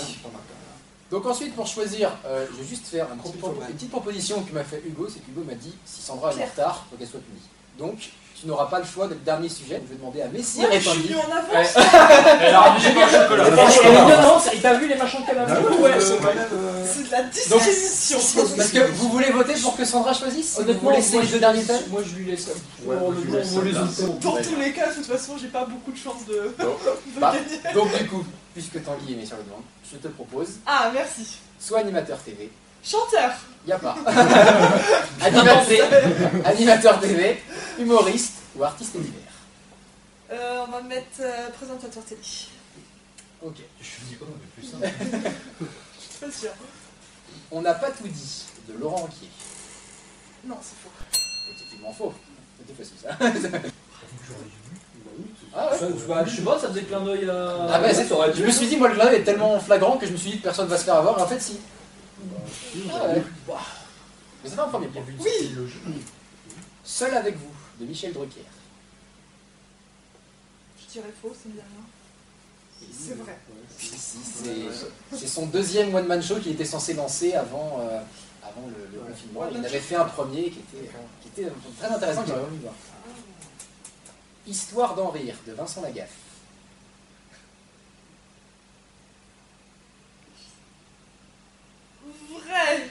Ouais, effectivement. Oui, on a la H S à la maison. Nous. Ouais, c'est pour ça. Oh, je le connais. Vous allez voir ce que vous allez voir, de Arthur. Oh, ça peut être son genre, ouais. Non. C'est faux. faux. C'est faux. Il a, je sais pas comment ça s'appelle, il en a fait combien? euh, Il a fait au moins deux, je crois. Ouais, il a fait au moins deux. Bon. Pardon. Picard Forever de Coé. Oui, c'est d'origine Picard, pourquoi pas? Effectivement. Là, tu vois la soixante-dix. C'est l'intelligence qui a fait. C'est ça, c'est ça, c'est la, la logique. Et enfin, Jeune et jolie à cinquante ans de Julien Courbet. Alors juste parce qu'il y a déjà eu trois vrais et deux faux, je dirais que c'est faux. C'est vrai. oh, il en a fait différents et là je crois qu'il tourne avec Jeune et jolie à cinquante ans en ce moment. Et il en a fait plusieurs, ouais, oui, depuis, deux, depuis quelques années. Là, donc, voilà. Donc un, deux, trois, trois, quatre, trois. Pour l'instant c'est une, une égalité entre oh là là. Jérôme et Sandra. Oh là là là. Départagé au pain chocolat. Quatrième pain chocolat. Il est perdu. Donc, euh, messieurs Tanguy, qui, qui se lance? Alors, il reste humoriste et il reste humoriste et artiste divers. Et peintre en bâtiment aussi. C'était plus compliqué. Ça peut durer longtemps. Ah non. Ah, t'as gagné. Alors, humoriste ou artiste divers? Bon, j'aurais bien pris humoriste, mais comme me marier, je veux prendre artiste divers. J'avais même un demande. Ok. Le plus grand transformiste d'Italie, c'est déjà bien, non? Ah. De Arturo Brachetti. Ouais, bah, oui. C'est faux. Non, c'est pas, pas le nom. C'est pas le nom du spectacle. Ah, ah, je suis content, je suis content du coup. C'est dégueulasse. Bah du coup, ils avaient quoi? Euh, j'ai plus le nom. Euh, je crois que c'est, mais je crois que c'est un truc euh, genre euh, incroyable transformiste, un truc comme ça où il se marre. C'est pas le truc. Ah, ouais, je suis tombé. Je, mais j'ai plus le nom, mais dedans. Mais j'ai voulu faire un titre à rallonge et voilà. Ouais. Magic Eric de Eric Antoine. Est-ce que c'est ça le titre? Ah, l'un des titres, si on a fait un paquet. Oui, oui. Voilà. Bon, on va dire ouais. C'est faux. Oh. C'est soit Mystérique, soit Magic Delirium. Mais il n'y a pas eu de Magic Delirium. Là, on a passé un stade. On a... C'est exprès. Vas-y, troisième. Une mentalo pour les mentalos de Fabien Olicard. Il a fait les...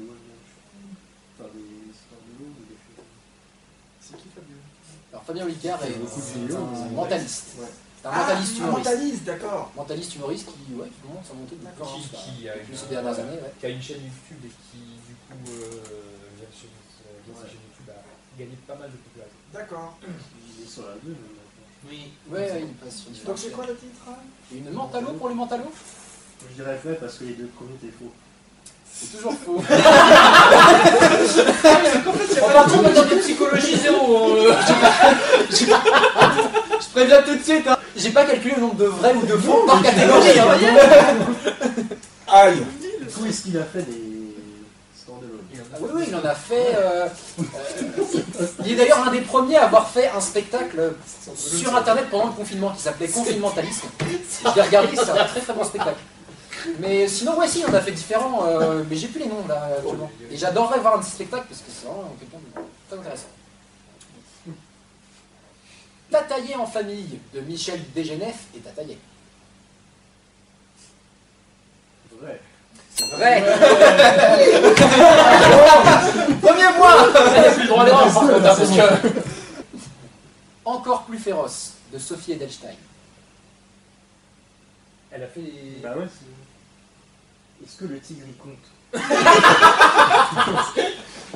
Je vais être gentil, si elle en a fait un, oui. Il n'y a, a que elle en humaine, on va dire. En, en humaine. Voilà, s'il y a des animaux, je ne compte pas. D'accord, donc c'est vrai alors. C'est faux, elle n'en a jamais fait. Allez, si, attends, vas-y. C'est normal, hein. Et enfin, Dernière danse de Patrick Dupont. Non, c'était trio. Donc, ça fait vrai à tous les coups, donc faux. C'est faux, ça fait deux ah, points. Oui ah, non, mais sauf. Donc, euh, ouais, trois, trois, deux. dernière catégorie, voilà. Humoriste, pour gagner, il te faut quatre points. D'accord, je vais prendre humoriste. C'est un bon choix, c'est le seul qui me reste. Ça mange. On se fait une boule, de Jérémy Ferrari. C'est soft, non? Faux. C'est faux, effectivement. C'est pas ce genre. Il est piquant. Jamais vulgaire, de Jean-Marie Bigard. Vrai. C'est faux. Ah, oh je me disais, il en a un culot de faire. C'est que le pire, c'est que j'ai cherché les titres. C'était logique, hein. C'était ça, mais ouais, c'est ça. Ah ouais. Ça pourrait complètement être un titre. Euh, c'est ça, ça mais ouais. Euh, avec une photo de c***. Par exemple, hein, je dis ça, c'est une suggestion, hein, pour les graphistes. Excusez-moi de... C'est un peu cru, je me dis. Je m'excuse. Excusez-moi, je t'écoute ta concentration. Tanguy. Il y aura un truc bipé au montage. Une photo de gonade. Voilà. Ensuite, ah, attends, vas-y, c'est vrai? Ouais, ouais. Hirondelle de saucisson, de François Rollin. Oui. Ah non, ah, bah, c'est quoi? François Rollin, complètement. Ah, oui, Hirondelle de saucisson. Son style. Ah oui, totalement. Tu aurais pu... Ouais, ouais, ouais, tout à fait. Si, si, là, si. Ah, ouais. Réflexion profonde sur pas mal de trucs, de Arnaud de sa mère. Oui. Effectivement, c'était son premier oui, spectacle. Oui, oui, oui, il, a, il a douze points déjà. Non, pour l'instant, il y a égalité. Il a trois points. Il va gagner. Laurent Baffy va trop loin, de Laurent Baffy. Ah, purée. Ah là, c'est dur. Attends, parce que je me demande si, si c'est pas ça, il y, y a un nom qui ressemble dans ce cas-là. Parce que. Il me... Vrai. C'est faux. Ah, c'est vrai. Et je sais, je sais pourquoi il t'est trompé, puisque le spectacle s'appelle Laurent Baffy est un sale gosse. Et pendant son spectacle, il explique qu'il y avait deux autres propositions de spectacle qui étaient Laurent Baffy fait ça et Laurent Baffy va trop loin. Donc c'est pour ça que je me suis dit, ah, faut que je note ça. Aïe, aïe, aïe, c'est pervers. Dernière chance de pouvoir gagner, Tanguy. Ouais. Robin revient, soin de soin. De Muriel, de Muriel Robin. Pardon, je vais dire, je suis une grossière. Euh, parce que c'est assez perché pour que ce soit vrai, mais en même temps c'est assez perché pour que tu l'aies inventé. Alors, euh... d'où la raison pour laquelle c'est mon humoriste préféré. Soin de soin, je vais dire vrai. Et c'est Tanguy le gagnant de ce yes jeu. Yes, quatre points. Bravo. Bravo. Tu as gagné un pain au chocolat. Oh. Petite précision. Comme vous avez pu le remarquer dans ce jeu, il se trouve que nous avons annoncé la victoire de Tanguy. Or, il y a effectivement bien une égalité.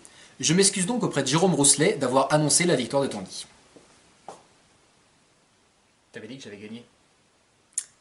Oui, mais Jérôme a envoyé un chèque entre-temps et ça m'arrangeait pas, donc... Je vais te mordre le lobe.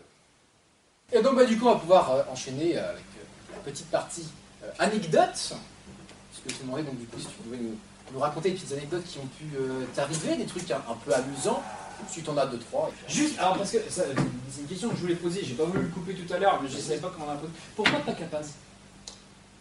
Parce que je voulais un truc qui, qui ne raconte rien. Donc j'ai voulu Pakapaze, c'est pas bête. Il tape pas le gaz, Pakapaze. Non, j'ai voulu trouver un truc qui sonne. Et qui, je voulais pas un truc, euh, je voulais pas trouver forcément un truc qui ait une résonance. Euh, voilà, j'ai lui inventé un mot. D'accord. En okay. fait, c'est ça. Et, et beaucoup de gens me, me posent la ouais. question. Et légitimement, et quand je réponds, je dis je sais pas. C'est vu comme ça. Pakapaze, pourquoi pas, ça, je sais pas, pas. Pourquoi pas. Alors les mecs, il y a des gens qui m'ont dit ouais, pas capable. Euh, pas capable. Tu sais, qui sont assez. Peut-être, ça peut dire ça. Eux, c'est comme ça, je vous trouve. D'accord, ok. Mais je vais bien te poser la question parce que ça, ça me redonne encore des arguments. Ça te permet de réfléchir. Peut-être, mais peut-être que dans dix ans, j'ai t'inquiète pas, en fait, lors d'un de mes voyages en Asie, j'ai rencontré un vieux singe. Euh, et voilà, par exemple. Tu vois, je peux tout inventer après. Ah, et donc, il m'a dit, toi, il a vu. Euh, il avait éventré un agneau, il avait. Il avait c'est affreux hein, en même temps, mais il faut dire l'avenir, il n'y a pas d'autre moyen. Voilà. Ok, voilà. Donc anecdote, c'est ça? Donc effectivement, des petites anecdotes qui ont pu t'arriver, si t'en as haut. Alors, j'en ai moi une qui m'est arrivée il y, a, il y a quelques années. Donc, mon spectacle euh, Morceau de Vie, j'ai une dame qui m'appelle et qui travaille à Angers euh, dans un centre un peu euh, d'associations. Et il y a une association euh, à Angers qui s'appelle, c'est la, la Maison du Bien-Vivre. Et il y a une association de, de personnes âgées, euh, qui, comme un club, quoi, en fait. Hein, et euh, elle m'a dit, oui, euh, est-ce que vous seriez intéressé pour venir, euh, venir jouer mon, votre spectacle chez nous? Parce qu'il y a beaucoup de personnes âgées dans l'association et qui ont été agriculteurs ou qui sont... Et ça, je pense que ça les intéresserait. Que, est-ce que vous pensez que ça peut leur plaire? Je dis, bon oui, parce que c'est un spectacle qui est accessible et tout ça. Donc je me pointe dans la salle, j'installe les lumières et tout, une petite salle, il y a, il y a, pas, il y a cinquante à soixante personnes. Je fais mon spectacle, donc il y a les projos et tout, et à la, vers la fin du spectacle, vous l'avez vu dans le morceau de vie, non, peut-être pas. Si, si, on si vous l'avez vu. C'était pas bien, on est vu. Et donc, euh, et à la fin du spectacle, je descends euh, dans le public, au premier rang pour montrer, vous voyez, ben, j'ai une cicatrice là. Ouais. Et je vais dans le public pour demander aux gens s'ils voient bien la cicatrice. Alors j'arrive, je descends, je me pointe, je mets mon doigt sous le premier, euh, premier rang, et je dis, vous voyez la cicatrice? Bon là, il rigole, non. je fais au deuxième, vous voyez la cicatrice? Il me fait, non. Je fais toute la rangée, et tous, ils me font, non, non, qu'ils ne voient pas de cicatrice. Et ils rigolent. Alors, je remonte, bon, je, je remonte, je, voyons, euh, ouais, enfin, je remonte sur scène, et là, vous avez l'effet de lumière, parce que, euh, on distingue le premier rang, mais euh, on ne voit pas forcément. Et quand je remonte sur scène, je continue mon laïus, et je me perçois que le premier rang, ils ont tous des cannes blanches. Oh, le premier rang, c'est un aveugle. Je vous jure. Grand moment de solitude. Moment de solitude intense. Je continue quand même mon truc. Heureusement, je ne suis pas déstabilisé quand même. Je finis mon truc. Et après, je sors de scène. Bon, ça s'est très bien passé. La honte sur moi, la honte sur moi. Et après, il faut que je les rechope. Bon, heureusement, on buvait un canon. On bouffait, il y a un petit truc, un petit pot. C'était l'après-midi. Et j'ai dit, excusez-moi. Mais je savais pas euh, tout ça. Et du coup, c'est pas grave, on croyait que c'était... Non, eux, ils ont très bien pris le truc. Mais comme je l'ai fait innocemment, on m'aurait demandé de faire la blague, j'aurais pas pu la faire. Ouais. Bon. Mais comme j'étais complètement innocent, donc euh, voilà, je crois que je lui ai dit, mais vous voyez aller ici, quoi. Enfin, et donc, et après coup, je me suis dit, ben oui, parce qu'au premier rang, je distinguais quand même le premier rang. Effectivement, ils m'écoutaient, ils rigolaient au premier rang, hein, mais ils, ils me regardaient pas comme ça, parce que le premier rang, il y avait un petit... J'étais sur une petite estrade comme ça. Et euh, bon... Mais en fait, ils n'étaient pas comme ça, ils, ils me regardaient du coin de l'œil, c'est qu'à de lire comme ça, ils rigolaient, mais sans me regarder, mais, parce qu'en fait, ils prêtaient l'oreille. Et en fait, je me suis rendu compte après, mais bien sûr, il y avait quelque chose, parce que là, ils n'étaient pas en face. Là, donc, grand, grand, grand moment de solitude. Mais heureusement, euh, ils ont, ils ont pas pris en brave, mais sur le coup, mais j'ai oh, pu me foutre quand même. Mais vraiment, le truc, le truc à, à moi. Et puis, une autre petite anecdote, mais qui est différente. Euh, je jouais encore un morceau de vie euh, il y a quelques années. Des copains de l'Aveyron qui font vivre en Aveyron. Donc je vais jouer le spectacle, pareil, dans un trou, une toute petite, euh, mais un patelin quoi, vraiment, euh, quatre cent cinquante habitants, une vieille salle des fêtes, super. Donc euh, on joue même pas sur la scène, parce que la scène c'était sept quatre mètres de haut presque, enfin bref, comme il y avait à l'époque. Donc je joue par terre, avec, ils avaient quand même amené des, des projets et tout, ils avaient une troupe de théâtre aussi amateur. Et donc euh, voilà, il y a une petite jauge, soixante personnes, sympa et tout, ça se passe très bien, très bien. Et dans le spectacle, je pars de la Mayenne. Je parle des, des vaches Ménanjou, c'est une race, et tout ça, euh, du coin, de chez nous. Et il y a une dame qui vient me voir après, elle dit euh, bon, très bien votre spectacle, tout ça, mais incroyable, mais Château-Gontier, je connais, tout ça, les Ménanjou. Ah bon? Oui, parce que mon père, on l'a décédé il y a peu de temps, il a, il a migré en, en, de l'Aveyron, quand il avait une vingtaine d'années, en Mayenne. Ah bon? Et oui, et il s'occupait des Ménanjou, au Airbook Ménanjou. L'Airbook Ménanjou, c'était une association qui répertoriait, qui pointait les vaches, donc ils allaient. Et mon père, faisait, en tant que paysan, il faisait partie du Argenton. J'ai dit, il s'appelle comment votre, votre papa? Ben, il s'appelait Monsieur Labi. Mais oui, je l'ai connu, je venais à la ferme. Incroyable. Et euh, en fait, c'était quelqu'un que mon père connaissait très bien, qu'on connaissait, j'avais vu souvent qu'il venait à la maison quand j'étais petit, et cetera. Et c'était sa fille. Au fin fond de l'Aveyron, alors c'est pas dans un pays étranger, mais enfin, au fin fond de l'Aveyron, vraiment un truc à, à six cents bornes de chez moi, dans un bled. Il y avait cette dame qui, euh, là, Château-Gontier, je connais, mon, mon, mon père a, a vécu là-bas, et s'était marié à Château-Gontier d'ailleurs, et cetera. Donc incroyable. Enfin, d'ailleurs, et c'était elle, elle s'était d'ailleurs mariée, elle, parce qu'elle avait forcément elle avait vécu là-bas, elle était revenue après en Aveyron, mais elle s'était mariée, euh, elle aussi, en, en Mayenne, avec un, un Mayennais, et cetera. Donc c'était quand même rigolo. C'est fou, c'est fou, quand même. J'ai trouvé ça rigolo. Donc c'est quand même rigolo quand même. Ah ouais, donc vraiment. Je, je suis fasciné par ça, c'est des coïncidences comme ça. Ouais, ouais, parce qu'ils se connaissaient, tu vois, c'est pas comme si... Non, ah, c'est ça, des ouais, ouais, ok, ouais, ok, ouais. Bon, ça c'est encore ça, euh, voilà. Oui, mais oui. D'avoir connu mon père, et c'était une, une relation même d'amitié de, de, hein, qui, qui s'est tissée, C'était quand même assez incroyable. Ah ouais, donc ce jour-là, je dis ah, c'est quand même fou quoi. Euh, et ben donc du coup, juste une dernière petite question, pour compter dans les anecdotes. Quel a été ton plus gros guide? Le truc où tu t'es ah, vraiment... Je peux, je peux te le dire. Alors fais toi. Ah, ça, ah non, oui, ça, ça je voulais le mettre dans les anecdotes justement. Ah oui, mais c'est très bien que tu me le rappelles.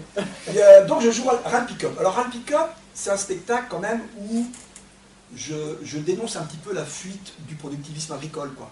Euh, voilà, de, de, de, de, de ce qui est devenu. Bon, après c'est subjectif, hein, le spectacle c'est toujours subjectif. Hein, le spectacle c'est pas dire la vérité ou pas dire la vérité, c'est mon point de vue sur les choses. Je dis pas que j'ai raison, mais c'est mon point de vue. C'est ça la liberté d'expression, et voilà.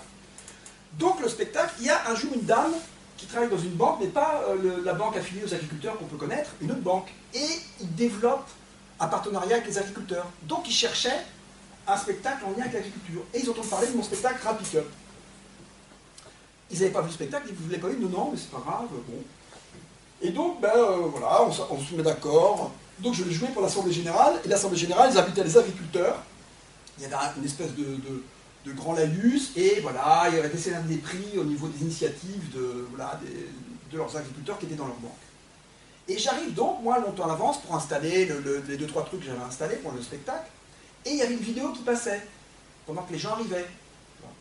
Et la vidéo qui passait, tout ce qui passait sur la vidéo, c'est tout ce que j'allais démonter derrière dans le spectacle. Mais carrément, c'est tout ce qui, toute la promotion qui faisait des trucs, c'est tout moi après que j'allais tailler. Donc je me dis, bon, écoute, ils n'ont pas voulu voir le spectacle, je vais le jouer. Donc je joue le spectacle, et dans un silence, mais de mort. Mais une mouche, un silence de mort. Et moi, à l'intérieur, je jubilais. Parce que quelque part, je me suis dit, ben, ils sont... Ils sont ben oui, parce que finalement, jouer pour des gens qui pensent comme toi, c'est très, c'est super. Moi, ça m'est arrivé plein de fois de jouer pour des gens qui pensent comme toi, machin, tu vas jouer de, pour des bio, ben, ouais, super, tout ça, bon. Ok, c'est bien. Mais ce qui est intéressant, c'est que les gens qui ne pensent pas comme toi. C'est là où tu portes le, le fer, mon truc. Et là, mais, mais, mais j'ai jamais eu autant. Et il y avait quand même quelques personnes dans, dans le public qui étaient plutôt sensibles à ce que je racontais. Donc, mais ils n'osaient pas rigoler, parce que c'était tout ça. Tiens, un copain, là. Voilà. Et mais ça a été un silence, mais un silence de mort. Psst, une mouche. Psst. Bref. Donc, je joue. Ils applaudissent très poliment. Et la dame qui m'avait programmé, c'est pas que j'étais embêté pour elle, mais après tout, elle avait, elle avait qu'à se renseigner avant. Moi j'ai dit, je parle de ça, je parle de tout ça, hein, mais bon, elle ne connaissait pas grand-chose, hein, à mon avis, l'agriculture, peu importe. Et après, elle me, dit, elle me voit, elle me dit, bah, les messages sont bien passés. Vous faites bien passer les messages. Et donc, euh, j'ai dit oui. Et étonnamment, le siège de la banque, qui était du côté de Nantes, il me recontacte pour que j'aille jouer là-bas, à l'Assemblée Générale euh, Régionale. Et là, j'ai compris. Et là, je joue. Et là, du coup, c'est les employés, les, les employés de, de, de la banque qui viennent me voir et disent « Mais votre spectacle, il est super. » Ouais, parce que, parce qu'en fait, je parle de quoi? Je parle du déclassement. Je parle des... Le, le, le vieux tracteur qui est dépassé, qui est mis au chômage quelque part. On peut faire une métaphore avec les gens. Sur, sur la fuite en avant du productivisme, sur la fuite en avant du toujours plus gros, du, du toujours plus performant. Et les mecs, ils se sont mis là-dedans. Ils se sont dit « Mais moi... » Je discutais avec des, des mecs qui étaient embauchés par la banque, mais votre spectacle, moi je pourrais parler, euh, moi dans le temps, quand j'ai travaillé dans cette banque-là, bah, nous on faisait en sorte que les gens, on s'occupait d'eux, qu'on faisait en, en sorte de, de qu'est-ce qu'on, votre meilleur placement, s'occuper des petites dames, tout ça. Aujourd'hui c'est devenu du, c'est devenu du chiffre, du chiffre. Et finalement, ils faisaient le parallèle avec mon spectacle, bizarrement. C'est que ça les touchait parce que finalement ils se reconnaissaient dans le vieux tracteur, dans les, qu'ils ils sentaient qu'ils ne faisaient plus partie de cette génération de mecs. Quand on est dans, comme ça, qu'il faut faire du pognon à tout prix, il faut fourguer des assurances, il faut fourguer des produits financiers, parce que c'est ça maintenant les banques, hein, alors que c'est ton pognon. Le but du jeu, c'est de faire euh, gagner du pognon. Alors, ok, il faut bien qu'on en gagne, mais... Et donc finalement, ils se reconnaissaient. Et donc là, d'un bide, ce qui est curieux, un bide total, euh, finalement, j'ai quand même, ils m'ont quand même fait venir après. Donc ça, c'était plutôt les, les gens qui étaient employés par la banque elle-même, mais, mais c'était rigolo finalement. Bah oui, j'imagine. Et donc finalement, le paradoxe de ça, c'est que mon truc, effectivement, ils ne connaissent pas du tout dans leur discours, mais les mecs à la base qui, étaient, qui travaillaient, ils n'étaient pas dupes quand même, malgré ouais, tout. Ouais, c'est ça qui est drôle, finalement. Là, c'était une bonne leçon, parce que je dis, bah là, je suis grillé, je m'en foutais, hein, j'ai des sons, c'est pas grave. Mais qui est étonnant, ils m'ont rappelé, et j'ai joué, bon, j'ai joué qu'une fois là-bas, mais je suis allé jouer au siège, quoi. Donc j'ai dit, quand même, c'est étonnant. Parce que c'est pas le grand directeur qui a décidé, c'est des, des gars qui étaient envoyés. Donc c'est rigolo cette histoire. Ouais, mais par contre, quel bide énorme. Ah voilà la mouche. mouche, la mouche. Le silence au théâtre, alors là, là le vrai silence au théâtre, c'est le silence. Oh là là, c'était ex extraordinaire. Excellent. Donc on va arriver à la petite partie euh, promo. Donc voilà, je vous demandais s'il y a une œuvre qui vous a marqué récemment, qui a pu sortir récemment, ou quelque chose qui... un artiste. Une œuvre ou un artiste qui, qui vous a marqué, que vous avez soit vu récemment, soit qui a sorti quelque chose récemment. Donc, Jérôme, si tu as euh, un petit quelque chose. Alors j'ai deux trucs. Il y a un spectacle qui est sorti il y a pas, il y a déjà un petit moment. Euh, c'est l'Anima Compagnie. C'est une amie euh, Jeanne Michel, une comédienne euh, dans cette compagnie à, à Laval, qui a, avec sa comparse euh, Lucie. Euh... C'est Lucie Rameau, c'est ça? C'est Lucie en tout cas. Elles sont deux. C'est un spectacle sur le harcèlement à l'école. Ça s'appelle Les Écorchés. Si vous avez l'occasion d'aller voir, c'est génial. C'est un spectacle qui traite de, donc du coup de, de, de, ouais, du harcèlement à l'école. Et c'est une super écriture. C'est un jeune auteur, dont j'ai oublié le nom malheureusement. Super écriture. Et deux, et deux super comédiennes. C'est vraiment un spectacle super, vraiment génial. Ouais, Les Écorchés. Et pareil, il y a pas mal de dates qui se sont annulées. Mais. Euh, Elles devaient jouer au Coëvron, enfin elles vont jouer partout parce que ça, ça marche bien, elles vont jouer au carré normalement. Euh, mais c'est vraiment super, un super spectacle. Okay. Et du coup tu disais, tu as une technique de deuxième. Ouais, mais ça c'est un truc que j'ai vu, mais ça c'est par contre, c'est un peu... Parce que le nom il est très long, le titre. Ah, t'as noté, noté. J'ai pas de mémoire moi, je connais bien, j'ai pas de mémoire. En fait c'est un spectacle de Wajdi Mouawad, qui est un, un grand metteur en scène, auteur et comédien.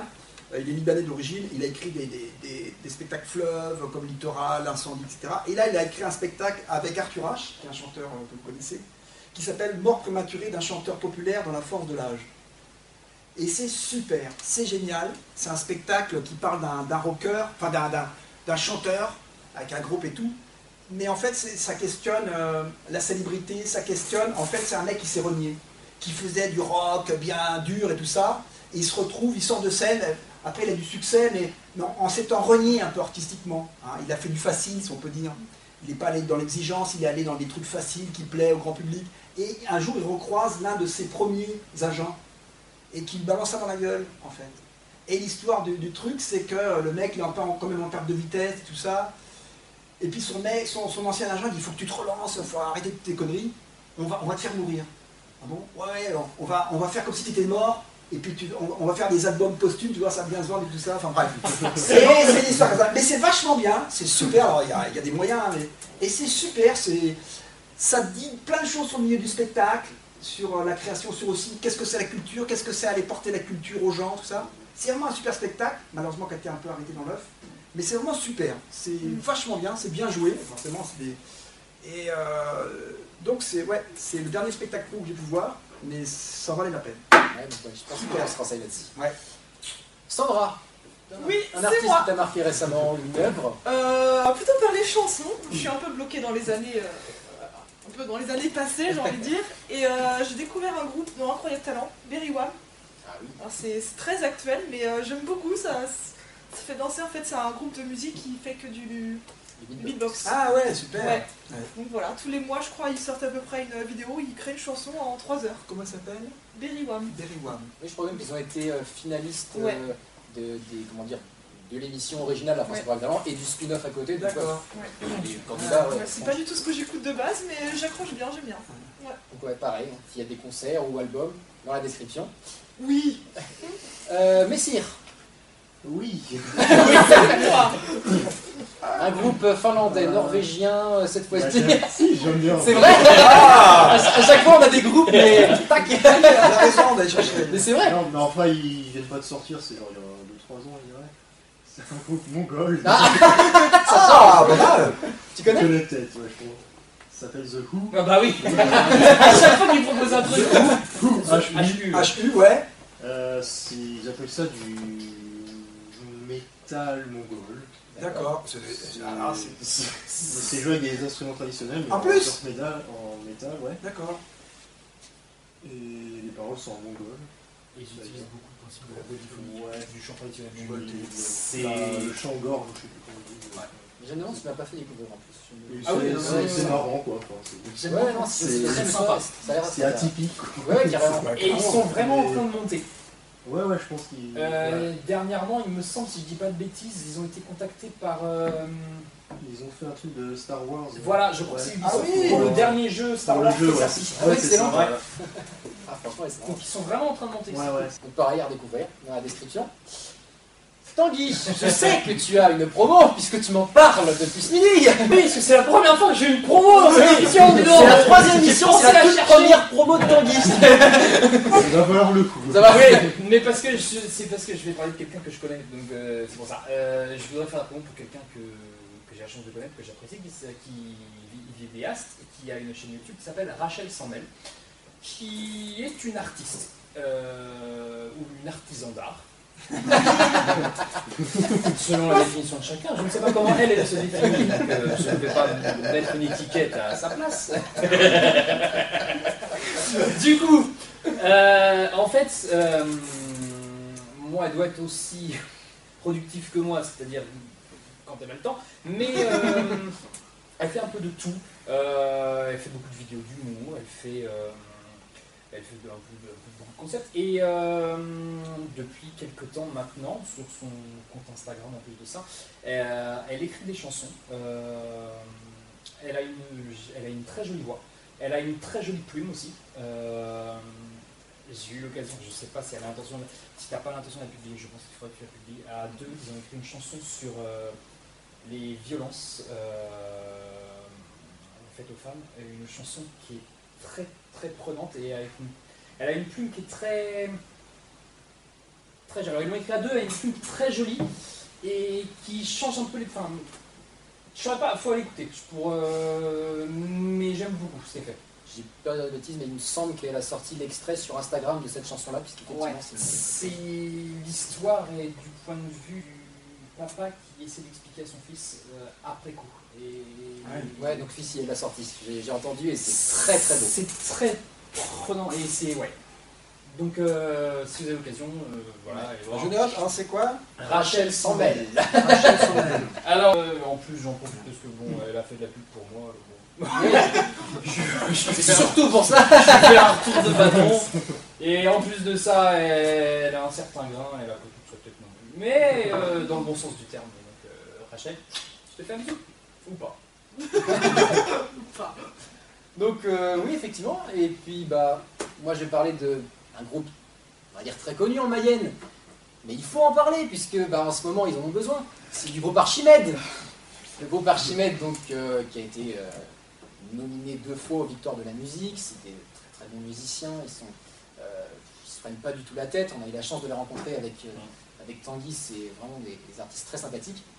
Et tellement proche de leur public, à tel point que sur leur page Facebook, en ce moment, ils n'arrêtent pas de dire aux gens « Suivez-nous ». Parce que, oui, on ne peut pas proposer de concert, mais dès le premier jour du déconfinement ou de la réouverture des salles plutôt, on vous propose un concert, on va vous en offrir un, parce que nous, on en a marre de ne pas avoir du public. Donc, euh, je vais mettre leur page Facebook dans la description, mais également leur chaîne YouTube, pour ceux qui ne connaîtraient pas. C'est à voir, c'est à écouter, c'est vraiment génial. Voilà. Et donc du coup, bah, on va juste terminer avec euh, les remerciements, puisque déjà vous êtes beaucoup à nous avoir rejoints en fait, de, dans cette émission. Je ne m'attendais pas à, euh, à autant de soutien. On a, on a gagné des abonnés, on a eu de, de nombreuses vues, et on a eu de, plusieurs journalistes aussi qui sont venus nous voir. Et, et, et ça, il faut les remercier. Il y a eu le Courrier de la Mayenne euh, qui est venu nous faire donc, bah, un article pour l'émission, un article pour ta chaîne, il y a un article pour la chaîne à Messire aussi qui est sorti euh, récemment. Donc je les en remercie, bah, on est énorme. Euh, Ouest France qui m'a également contacté pour savoir euh, bah, s'ils pouvaient parler de mon émission. Évidemment, ça me fait plaisir. Et enfin Mayenne Info qui à la base c'était juste pour me dire euh, bah voilà, on vous propose, puisqu'on travaille avec le publicateur libre, de passer en publicateur. Je fais, bah, ok. Et il y a quelques jours je reçois euh, le journal euh, comment dire, le Mayenne Info où euh, on apparaît également, grand article, euh, l'émission relevée de rideau, on parle de nous sur la ligne du journal. Mais merci en fait, c'est, c'est, ça fait tellement plaisir d'avoir autant de soutien, donc ouais, je suis obligé de vous dire merci. Je sais qu'il y en a que ça, que ça gêne, notamment celui du Mayenne Info, mais je suis désolé, je suis obligé de vous dire merci pour tout ça. Et donc du coup, je vous demande euh, juste, vous voyez, on a, on a reçu, euh, euh, comment dire, euh, Jérôme, j'ai perdu ton nom. On a reçu juste le retour des choses. On a reçu Jérôme, on a reçu oui. Caméléon. Oui, parce qu'il a oublié mon nom aussi en cours de route. Écoute Antoine, tu vas pas la rater. Mais voilà, on a, on a reçu Jérôme, on a reçu Caméléon, on a reçu Arlequin et compagnie. On a parlé des tonnes et des tonnes d'artistes. Et quand on vous demande de vous abonner ou de regarder les vidéos, c'est pas pour nous mettre en valeur et pour mettre en valeur ces artistes. Pas, non, c'est pas l'abus, c'est oh, pas le but à la base. Non, c'est pas le but à la base. C'est vraiment mettre ces artistes en valeur. Vous voyez que là, on a passé vraiment un très bon moment. Euh, ce sont des artistes qui, qui ont besoin d'un coup de main, qui ont besoin euh, d'être remarqués. Puisque, comme je le disais tout à l'heure, hein, les artistes, c'est un peu bah, mon ego, mon ego. Alors bon, il faut qu'ils voient du monde pour, que, pour recevoir de l'amour, tout simplement. Pour ce que tu... Voilà. Et des poignards aussi. L'amour aussi un peu. Donc voilà, je vous demande juste euh, que vous ne regardiez pas l'émission en entier, c'est pas grave. Mais que vous veniez voir des petits extraits, découvrir ces artistes, euh, vous abonner aussi, puisque ça paraît c ça, vous abonner, ça nous soutient également. Et... Oui, ça paraît mais par contre, abonnez-vous quand même parce que ça fait toujours plaisir. Et puis je regarde si j'ai rien oublié. Si, bien évidemment, vous suivez la promo de euh, la compagnie Pakapaze et de Jérôme sur son site euh, pakapaze point com, voilà, ainsi que sur la page Facebook Compagnie Pakapaze. Les liens dans la description pour les prochains spectacles en mai. Tu me disais en mai, ouais, bah il euh, y avait des dates là dans un festival euh, fin avril, mais à mon avis, je ne vais pas tarder à avoir un coup de fil. On va dire, euh, je crois qu'on peut les décaler. D'accord, donc... Euh... Bah, ils vont dire, ouais, que, ils vont dire, ils vont décaler forcément. D'accord. Donc, mais de toute façon, pour avoir toutes ces, toutes ces prochaines dates sur Facebook et sur ton site. Yes. Bah, merci. Je vous remercie tous, je vous remercie vous d'avoir regardé, et je vous dis à la prochaine émission.